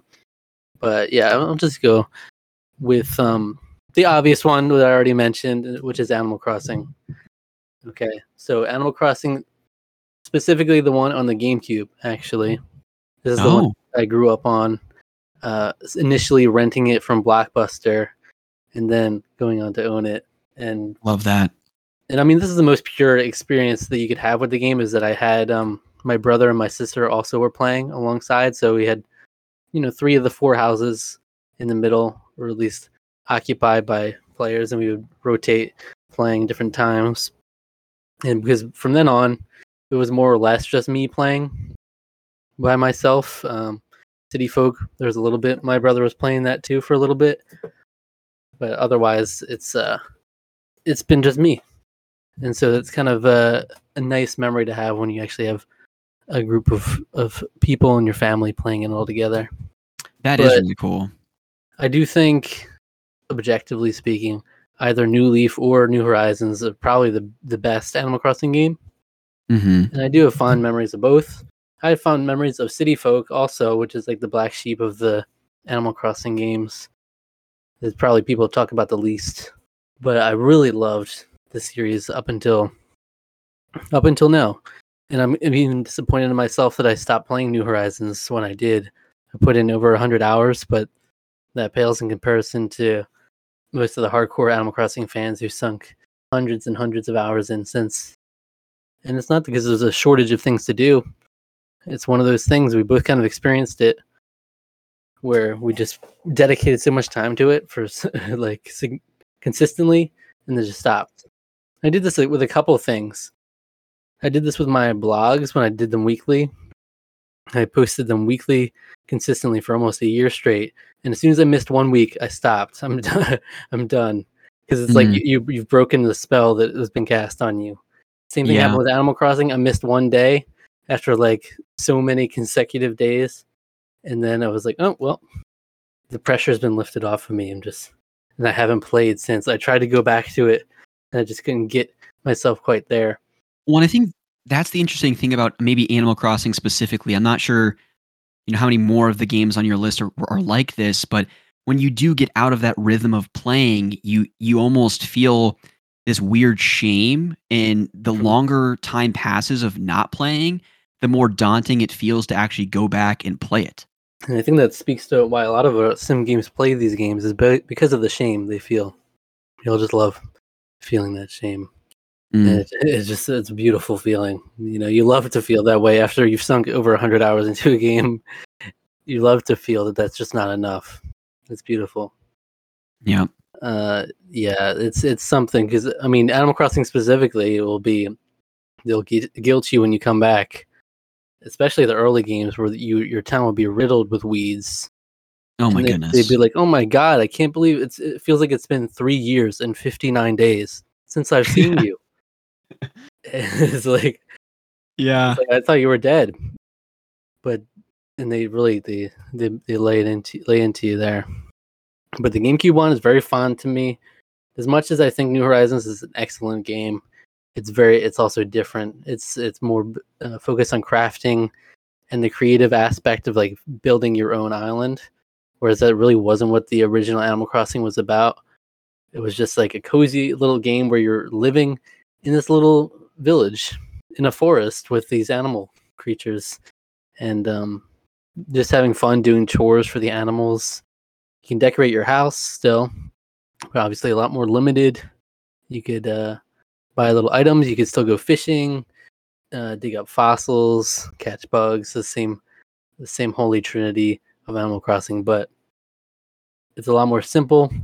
The music is great. I always feel at home as soon as I start up that game with the initial startup music. Like, yeah, that's nostalgia overload for me, and it Mm. still it still holds up to me going back to play that game. Um, and it's it really was innovative for its time of having a game that goes based on real the real life clock, like time progresses as it does in real life. Uh, as long as you abide by that rule, you know.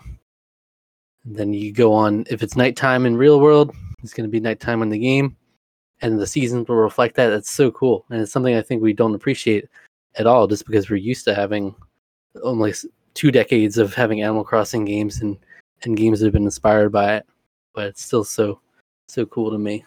Yeah, no, that that's really neat, and I feel like, you know, I certainly wish that I had gotten Animal Crossing on the GameCube. I was a pretty late adopter with the GameCube. I remember getting a Double Dash bundle with you know the two silver controllers and a copy of Mario Kart Double Dash. But I wish I would have really been into the original Animal Crossing because I I do feel like if I had played it, you know, when I was that young, maybe would have really kickstarted a love for those types of games. And I feel like looking back, hmm it'd be really maybe it wouldn't be super challenging, but I feel like each Animal Crossing really is a snapshot in time. And if you're not there to play it with your friends or your family when it releases, trying to pick a game like that up years later or down the line just wouldn't be the same type of experience. I mean, here, let me. I'll play devil's advocate on that. I think it might be. I think it still would hold up. I might be wrong on this because obviously I have complete nostalgia, uh, nostalgia blinders on. But I think it's so different from even if you go. I know a lot of pe- people started with New Horizons. It was the pandemic game of the century, uh, and it drew a lot of eyes to Animal Crossing. So even for people who started on that and really fans of that game, if you go back to the GameCube game, it's like a different game. You know, you have you have elements of you know Tom Nook and you've got Debt, but it's a very different style, and I still think it would be fun to play. And it's it's one of those games where there's not much pressure in in the in New Horizons. You'd have like the online thing going on. There's so much online discourse of like sharing here uh, how extravagant my island is now and you- Yeah. you don't have those added pressures to it. I think you can just kind of enjoy it in your own space, and I think that's kind of the beauty of it. I would. Uh, it might not be your cup of tea, but I still think it would be worth a shot, even even today. Well, that's a good point. I guess I didn't think about how how much of a role the o- online aspect plays in the newer Animal Crossing games, and it sounds like that first one really was about making or having a, a singular, you know, non-online type of experience with your own little, uh, you know, forested area and kind of Mhm. making it your own. So, um, well, if it hasn't skyrocketed too much in price and I se- can secure a copy at some point, um, maybe I'll give it a go because I, I would like to try and put myself back in the early 2000s and play that type of Animal Crossing game versus the ones that we have today. It's so cozy. It's just so cozy. It, it, it's a- it's a warm feeling when I go back to the game. It's nice. Those are the best type of games. Excellent way to kind of kick off our list here. And in a very different vein, I'm going to go in a completely different direction. Uh, my first game is Lawn Mowing Simulator. no, it's not. It absolutely is. It absolutely is. And so, you know, you kind of take it you back. you kind of you kind of jokingly talked about you know the wacky simulation games we have today like Oh, power no. wash and truck you know driving simulator and pc Yes. building simulator and all these things but i love and i i'm not joking with you or the listeners i love mowing the lawn i always have ever since i was in Hell ever yeah, since i was in yeah ever since I was in middle school and I was kind of old enough and strong enough to push the lawnmower, it's Mm. always been something that I love doing. Uh, and feel like especially now. I do. Yeah, exactly. I just love drinking my coffee in the morning and just smelling those fresh cut grass clippings. They just can't get enough of it. Um, but no, I, this is going to sound so strange, but this is really true. Uh, especially now as a homeowner with all of the adult responsibilities that we have, Mhm. I oddly do a lot of my thinking and reflecting when I'm mowing the lawn. Um, Okay. you know whether i'm li- whether i'm listening to music or not you know it's a bit of an exercise so it's a great chance to kind of release some steam and kind of clear my head but it's just a very therapeutic exercise for me to to mow the lawn and then certainly afterwards maybe i'm like a you know 42 year old dad listening to dave matthews band in the Goo Goo Dolls but like yeah i just i enjoy mowing the lawn the act of it after the fact it just feels really good and it's a Mhm. chance for me to kind of think about stuff and kind of clear my head. Okay. Well. Well. Okay. Okay. I'm on board. I'm on- I'm on board with you here. Yep, yep. Uh, that's not like I totally get it. I'm not gonna shame you for mowing the lawn, but you're gonna have to sell me on, on mowing the lawn simulator because I feel like isn't part of the charm of mowing the lawn is the fresh air and the smell of the, the fresh cut grass and the, the actual, as you said, the exer- exertion of the that energy. You're absolutely right. So and what I, I can't even begin to imagine what what they're what you're doing in, in mowing the lawn simulator. I think stripping stripping all of that away is certainly taking away some of the the strongest aspects about what makes mowing the lawn so great. Um, and I don't know if this analogy would necessarily work, but you know, it's like a lot of people say, you know, I'm so nostalgic for certain video games or the N64 or the PlayStation 1, but it's such a hassle to hook up the console and actually play the games. And so maybe they mm, throw on a two hour playlist of relaxing Nintendo 64 music, right? And they listen to those songs and it really kind of takes them back to, you know, the Christmas of 98 where they were just playing GoldenEye or Ocarina of Time. And even though they don't have that, those original sense of their house, Christmas morning with, you know, all the bacon and all the natural aromas that come from your childhood home, you can still kind of go to the time and place in your mind and it still feels cozy and comfortable.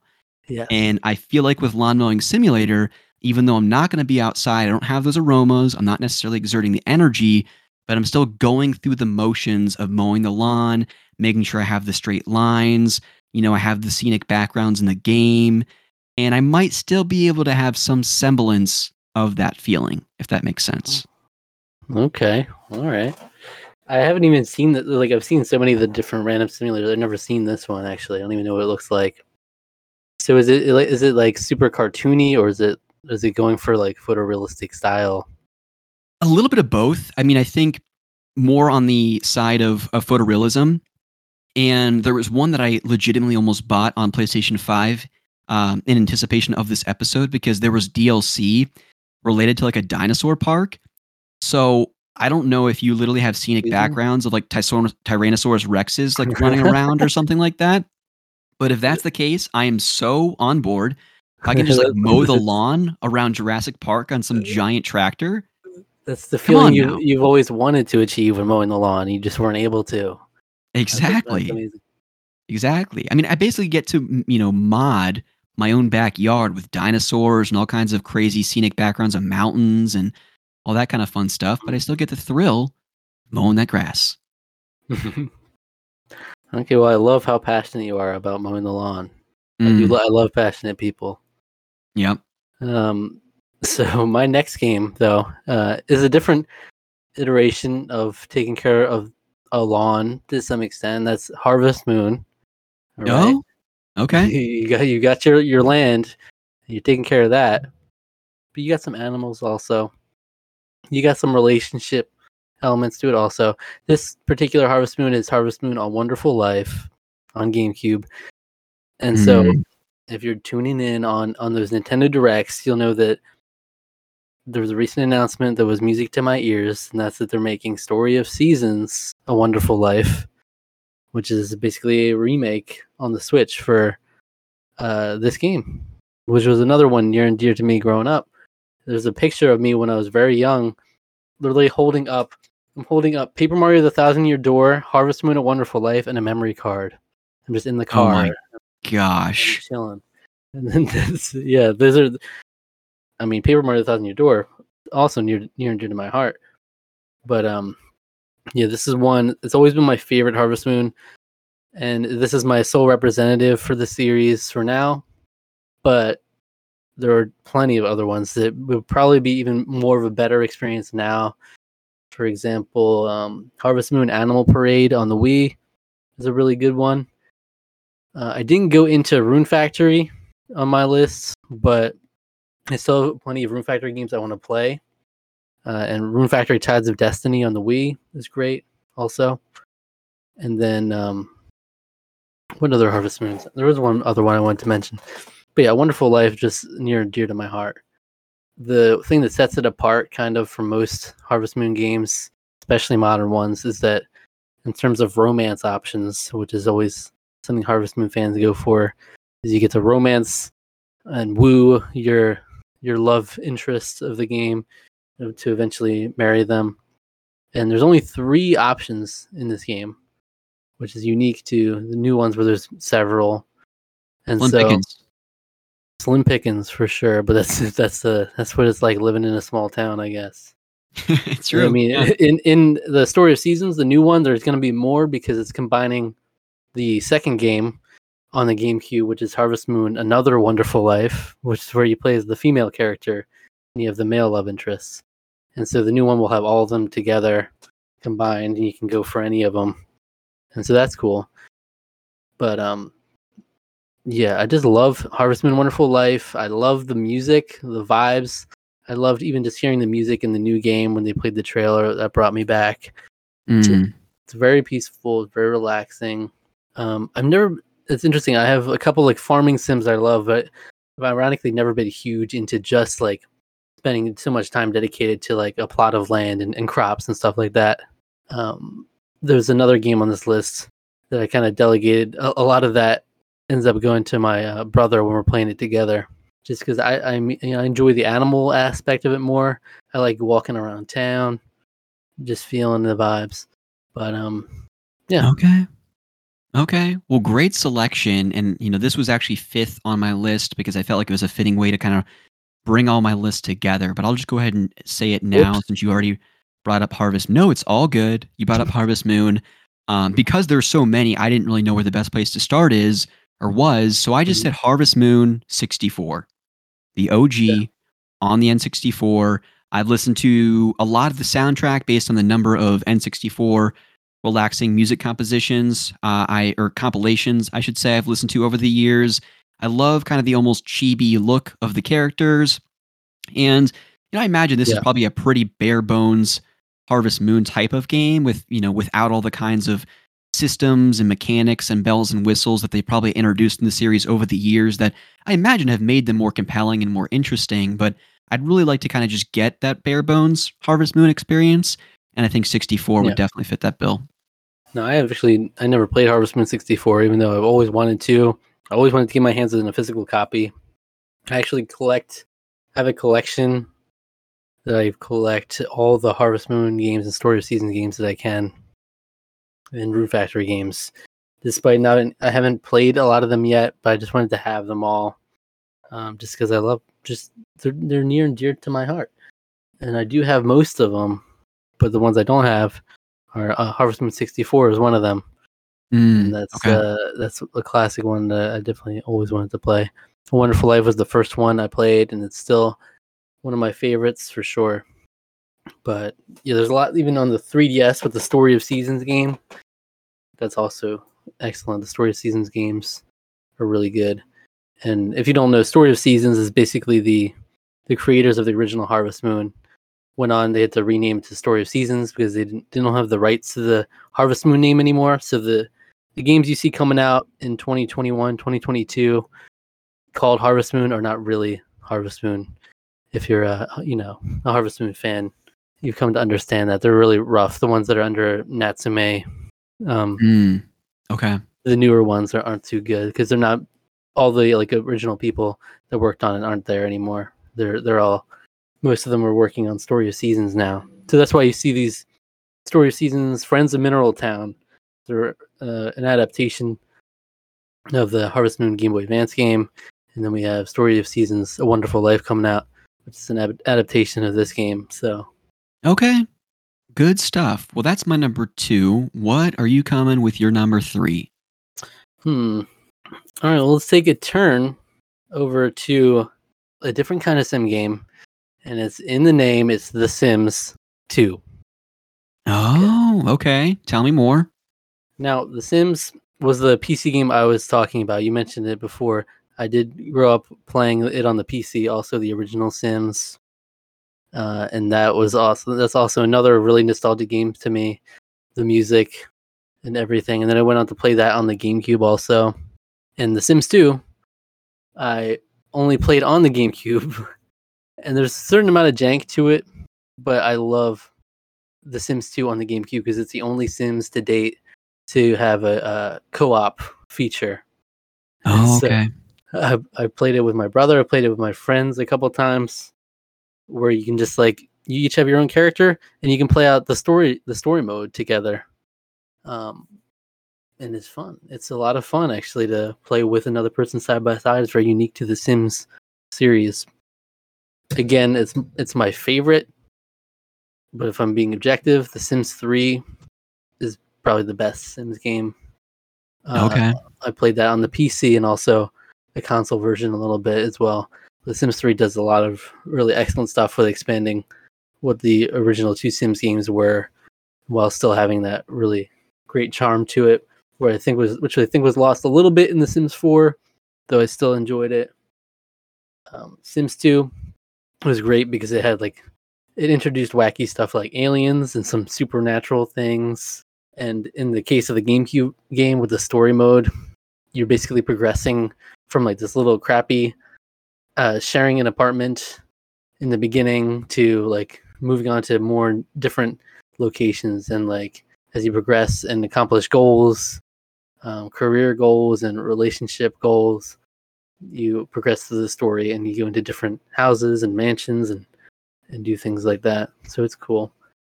Uh, sims has always been a fun series to me which is another one where it's obviously open ended. Sims 2 with that story mode is a unique ex- exception to it. Generally, it's like full on let your creativity go, or just like make your dream house, make your dream family, whatever you want to do. You can have you can play the game how you want to play. Torture the Sims, make them drown, you know, whatever you want to do. Good stuff. Yeah, I, I wish I wish there was an easier way to play at least the first Sims game. Um, I'm not sure if it's EA or whoever owns the rights to the series or whatever, but um, it's very difficult to get your hands on those earlier Sims games. Of course, you could, of course, just play the GameCube or Xbox or PS2 version of The Sims 2 and some of those Mhm. other other spin-off games that were available on console, but it's difficult to play the OG uh, for sure. Yeah, it's not great quite choice. the same. Yeah, it's not quite the same as the PC version, like the GameCube adaptations. Yeah. But you know, I enjoyed them growing up, of course. Okay. Good pick. I like it. My next pick kind of somewhat uh I think it certainly was inspired by one of the Sims games and that's Cities Skylines. And from what I remember, the Sims City reboot was kind of universally criticized by games media and fans.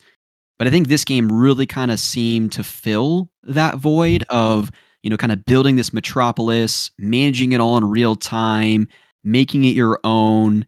Um, I'm not really sure if there's much of a story or objectives in this game. Mhm. I just remember when it came out in 2015. Uh, I think I was in my senior year of college, and I just remember a lot of, or one buddy in particular. We had a lot of classes together. He would always be sitting in front of me or next to me in my classes playing this game on his PC, pretending to take notes. Uh, he was obsessed with it, and I kind of lived vicariously through him, just watching him play. Was always kind of me- mesmerized and wanted to play the game myself, but I didn't have like a, a compatible PC at the time to be able to play it. So yeah, and, and what's kind of neat about City Skylines is that you can get it now on uh, PlayStation, Xbox, Switch, kind of most current gen consoles you can play it on nowadays. And uh, yeah, just kind of a Sim City clone, if you will, from the the gameplay I've watched, and looks like something I might enjoy, even if um, you know, just in short bursts here and there. Yeah, that's one of the subgenres of sim games that I haven't really gotten too much, uh, or haven't. I just period haven't. I don't have much experience with the city building ones, Sim City, and that one. Yeah, so it's still kind of foreign to me, but I definitely get the appeal. Yeah. Yeah. So I don't even know if it would be my cup of tea. I mean, I remember playing the OG Sim City, uh, like 2000 or whatever, during indoor recess as a kid. But um, I don't know. This one really kind of seems to to bring all of that in the three dimensional and uh, very, very um, graphically looks a lot better, obviously. So maybe something I'll, I'll get around to downloading. And I think it may have been a PlayStation Plus game a while back. So I, for all I know, I have it in my library. I just haven't gotten around to playing it. So All right. Well, my next game I'll say is another farming sim game, and it's the best. It's the best sim game. It's the best farming sim game ever to exist. It's Stardew Oh. Valley. ah, okay, okay. It just is. It's objectively. I feel like I've go, I've come to just accept this is the best farming sim game we've ever had, and may, and until we expand on this one, might always be the best one. Uh, I think it just it hits all the things that Harvest Moon games do really well, and it like makes them even better. It's it's uh, the 2D style is really cool. Obviously, it's like retro in how it's presented, and so it's very different than obviously Harvest Moon games nowadays. But I think it really adds to the charm. The music is excellent, and having it like this game was single handedly created by one person, basically. and Unbelievable. It's it's so so impressive. You can sell it's like a love letter to the genre, and they mastered a lot of uh, the elements that make the genre good. Because uh, I, I put in like 10, 15 hours by myself, but when I, I really started to enjoy this game was when I played co-op with my brother online, and then uh, since then I've put in like over eighty hours now. Oh, wow. uh, it's one of those where I, I honestly had a lot more enjoyment playing it with another person. I think it's a really cool dynamic, and you don't see that often. In fact, I don't have any other examples of games that you can play, farming sim games that you can play with someone else in that way. And I think it's really actually effective and helps the genre a lot. And where the genre lacks, where like downtime, boredom, having someone else there, it's like it works wonders. And you always have like different tasks to work on. Even 80 hours into the game, we still have more stuff we want to work on. Like there's different elements that uh, expand the game in different ways. And in terms of our even our farm itself, is nowhere near like these incredible farms that people have created that I've seen online, where it's everything's so streamlined and whatnot. So we still had a lot of work to do in that aspect. We just haven't had time to play it, or we probably would have still been playing it uh, to this day, and probably over hundred hours at this point. There's just a lot to enjoy, and and yeah, there's there's also specific goals you can work towards, where it's not necessarily like a storyline per se or a story mode per se, but there are different storylines to it. There's different storylines with characters as you interact with them more and develop your relationships. And there's uh different like goals you can set for yourself um and complete different parts of the game. So where you could say, okay, I'm done with it now, or you can go all in and there's still more to do. I just think it's a it's really it's a it's a lot of fun. Yeah, I um I picked up Stardew Valley shortly after getting my PS4 and I played it for maybe an hour or two and I think I started playing it one when I was just really not in the mood to play that type of a game. So it was really off putting for me outside of the music. It, phenomenal soundtrack. I think I've enjoyed the game from afar just by listening to the music. Uh, mm-hmm. Lauren, my wife, she's played quite a bit of Stardew Valley. And I mean, a lot of the listeners of the show I know are tremendous fans as well. And if you can play co op, I feel like that might be the way to go for me.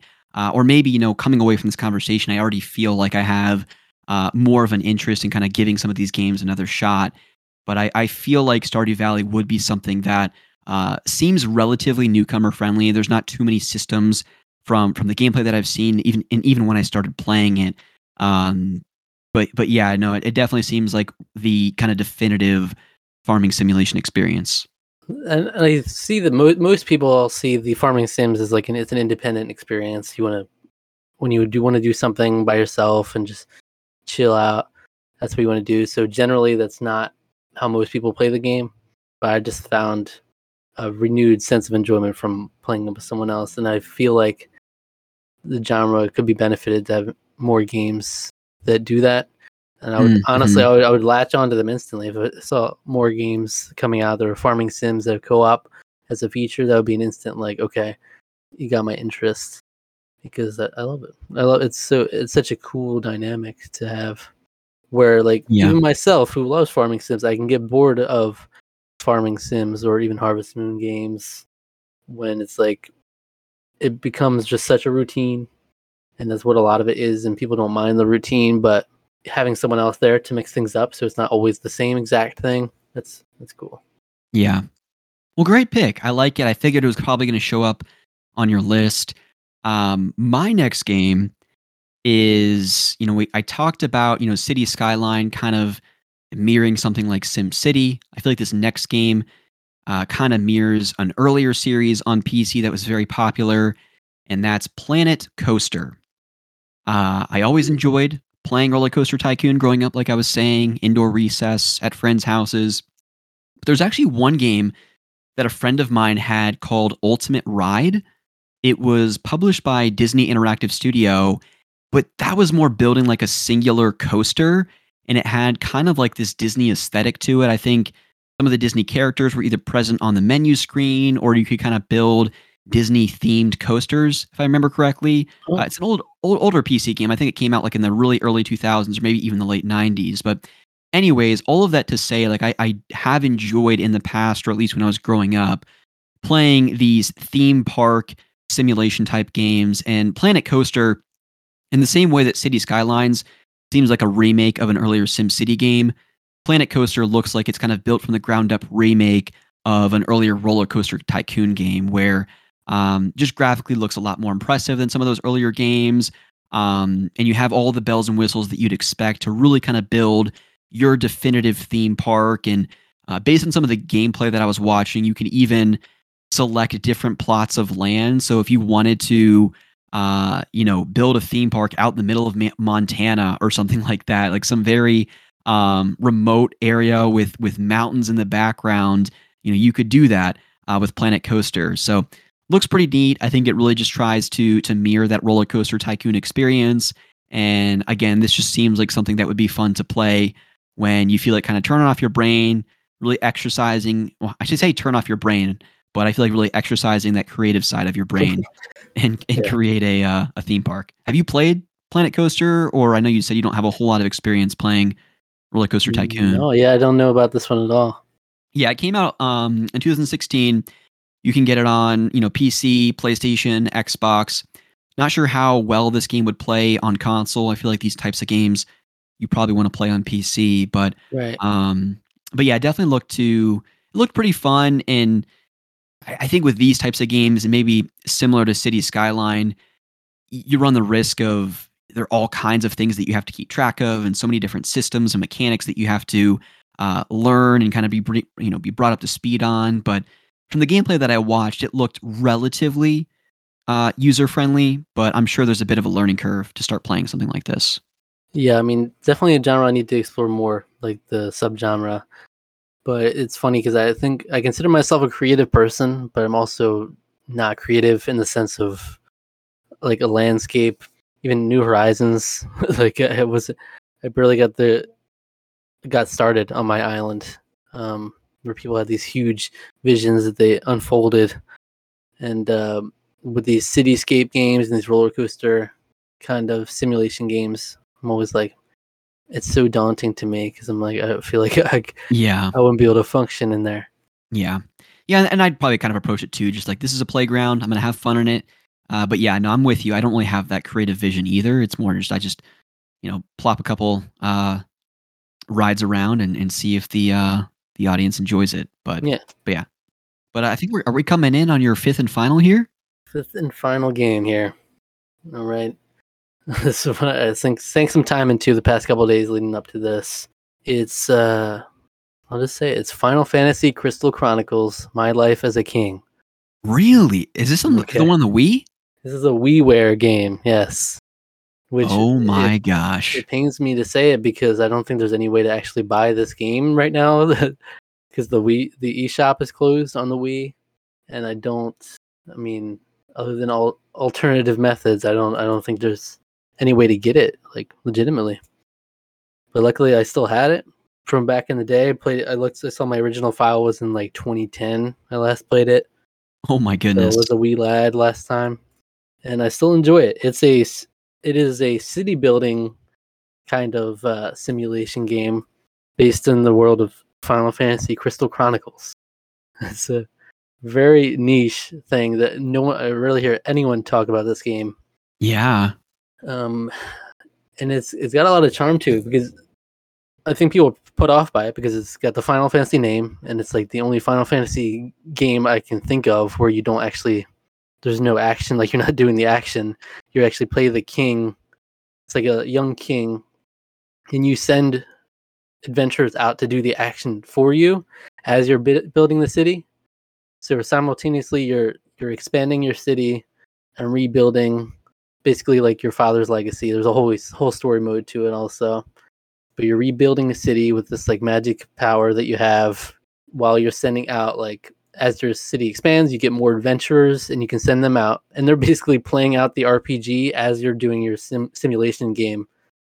So f- for a lot of people, it wasn't their cup of tea because they wanted to be doing the adventuring, which makes sense. Uh, That's fascinating. And it almost sounds like did you ever play Ni no Kuni 2? no, I didn't. So Ni no Kuni 2 Revenant Kingdom, I think a lot of people tend to hate on it and say it's not as good as the first game, so on and so forth. And, and I understand the criticisms of it, but there's a Mhm. couple different mechanics within the game. And one of them is, you know, you're this young king and you're reestablishing your kingdom. And so there's this section of the game where it's kind of a bird's eye view and you're building these little pocketed buildings and you're accumulating money over time and the what you're describing for this game kind of sounds similar it sounds like the game you're describing is this mechanic of Ni no Kuni 2 but blown way the heck up which sounds amazing because Ryan and I both loved the city building mechanic in Ni no Kuni 2 we just felt like it wasn't as fleshed out as it could have been Yeah, so I mean, it's very it's a lot of fun. You have to obviously take into account that it is a WiiWare game, so it's not going to be this huge expansive thing. It's a more tight experience, though. There's actually a surprising amount of content to it. It's not like you're done in a couple hours. Um, I looked up on how long to beat, and it said like 18 hours to beat. Uh, Okay. So like, and it seems like you get It's one of those things where you can level up higher. I've put in a good amount of time already. My character's only in like the 20s. They're they're at level 20, uh, 20 something, and there are still dungeons they they can go to. They're like level 40 that I see in the horizon. So there's still a lot more to be played. Um, And now I, I thought I had beaten this back in the day, but now I come in and I see that my file was like day 64 and I'm up to like day 100 now and I haven't beaten it. So I'm like, did I, what made me think that I beat this? Or did I just like speed run only the story missions? Because there is kind of like optional, you can explore things more and do other Okay. things. Um, basically, you're sending what are called behests, which are basically quests that you're giving your adventurers to go on. You post them up on the bulletin board that you have. And then as you expand, you can get a second bulletin board where you can do second or two quests at the same time. And whoever, whatever adventurers want to do it, they go up to the bulletin board and they go wherever you want them to go. So it'll be like it could be a level. It'll see what level the dungeon is, and you'll have a mission, which is either to explore, find more stuff out about it, or defeat the boss is the ultimate goal you want to get. And and uh, the reward for a lot of the beating a lot of the dungeons is that you'll get unlock some new kind of building or new uh, equipment for your people. And it's kind of cool the variety of buildings that you get as you're expanding it. It gives you more things to do. There is a period of the game where it's like it becomes very rote, and I was just like speed running through the days. Luckily, you don't have to like just suffer through the days when you don't have nothing, when you don't have anything to do. You can just like say, "I want to rest," and that'll end your day prematurely. And so I kind of did that for a while until I got to a point where there's also an element where you can talk to the uh, townspeople, and that'll give you like morale boosts, which will also add to expanding your kingdom and progressing like certain goals. And so you have a reason to actually go around the town and talk to people, and um, certain you like install bakeries, you install different guilds or like different buildings to make um, different kinds of adventures. So initially you just have warriors, but then you can ask them, ask certain ones to go and become white mages, black mages, thieves, um, and different uh, classes like that, basically. And so that by by the end of it, you have different classes, and you as you expand your town, you get um, different houses where you can bring in the different races from Final Fantasy Crystal Chronicles Wow. so more diverse. But yeah, it's interesting because I never really, when I was growing up, I didn't really like Final Fantasy Crystal Chronicles, but it's still very endear, very endearing environment and like world that they set. Nice music to go with it. So this is kind of an expansion of that. I knew there was also another WiiWare game uh, released alongside it or around a similar time called My Life as a Dark Lord, which, as far as I understand, you're pa- playing as the the um the villain basically that you're going after My Life as a King is the Dark Lord. And that's like a tower defense game, My Life as a Dark Lord. So there's two very different genres that they explore with this, and not many people know about it. So if you like simulation kind of games, it's not it's not for you if uh if you want Final Fantasy, for sure it's not for you, but for the sim fans. I don't think anyone could have predicted that that, that a WiiWare game was going to show up in our simulation game topic. You love to see it. You love to But, see it. but okay, see, I recommended that, but how do you, you can't get the game? How do you get the game? I I don't don't know. We gotta we gotta phone up Square Enix. They gotta they gotta remaster it for Switch. Come on. I know. I would, and I saw like some in some videos from like years ago, someone playing it through. They're like, I need to remaster it, but it's like there's there's probably no interest there, unfortunately. Even though maybe if they spun it and presented it in this day and age, people would like it. But I don't know. It's just such a niche thing. But I, yeah. I appreciate the fact that I was able to enjoy it. Well, I appreciate the fact that you brought up a WiiWare game. That is just takes us back. Takes us back to better days for sure. Yeah. Um, well, my fifth and final game may be fitting enough because it's the fifth game in the series. You've kind of briefly alluded to it. I have not played many games or any games in this particular series, but my wife is a big fan, and that is Rune Factory 5. It Oh, was re- released last year, and I think it was a kind of a highly anticipated return to the series because I think before that, Rune Factory 4 came out on 3DS like maybe nine years prior, if I'm not mistaken, doing a little bit of research before I added it mm-hmm. to my list. Unfortunately, it was met with quite a bit of criticism, I think, before or for its kind of performance and graphics and uh, relatively bland environments. It just wasn't, I think, um, very appealing to the eye, if you will. but I'm not really sure if that's that's why people are going to play the Rune Factory games. I watched quite a bit of gameplay and it looked like a lot of fun. Uh, for those that don't know, is that kind of already talked about it, but it's a series that takes a lot of the Harvest Moon farming sim mechanics, but also blends gameplay with an action RPG.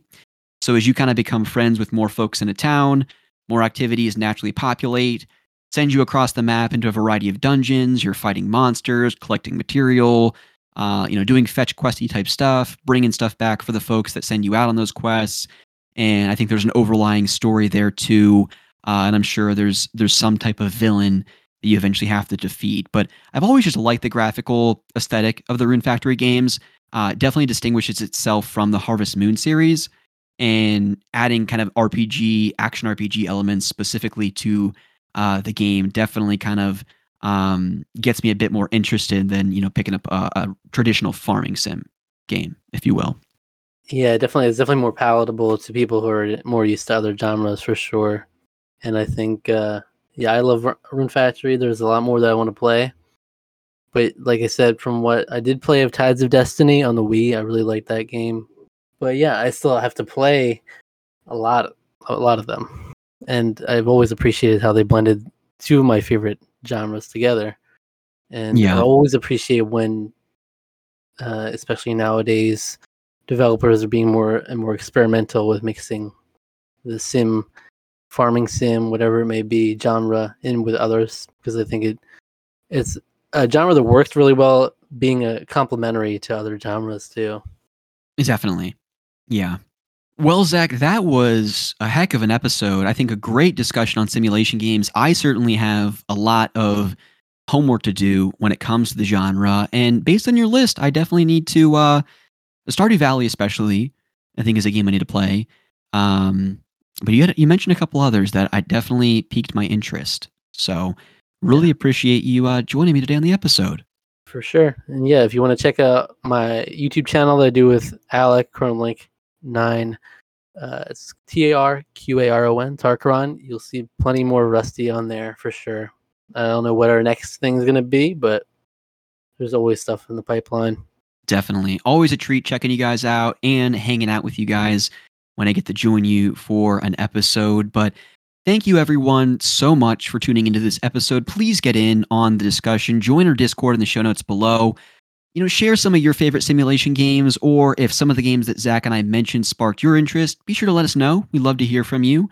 And uh, just a reminder that at the end of this month, I'm going to be doing a Memory of Melodies episode solo. I'm going to be, you know, putting on my DJ hat, listening to some great spooky season tunes, but I need all of Oh, yeah. your help. So definitely pull up your phones, go to Otaku Brothers Podcast at gmail.com, send us a note. We don't have we don't have a website. Just send us an email, please. You're I don't even know what Send that it, domain send, send like. it in the in the mail. Yep, just yeah, snail mail is fine too. You'll it'll probably get here before uh, I record it in about two weeks. But yeah, just send me a song name from a game that reminds you of the spooky season, and write a couple sentences about why that particular song is special to you.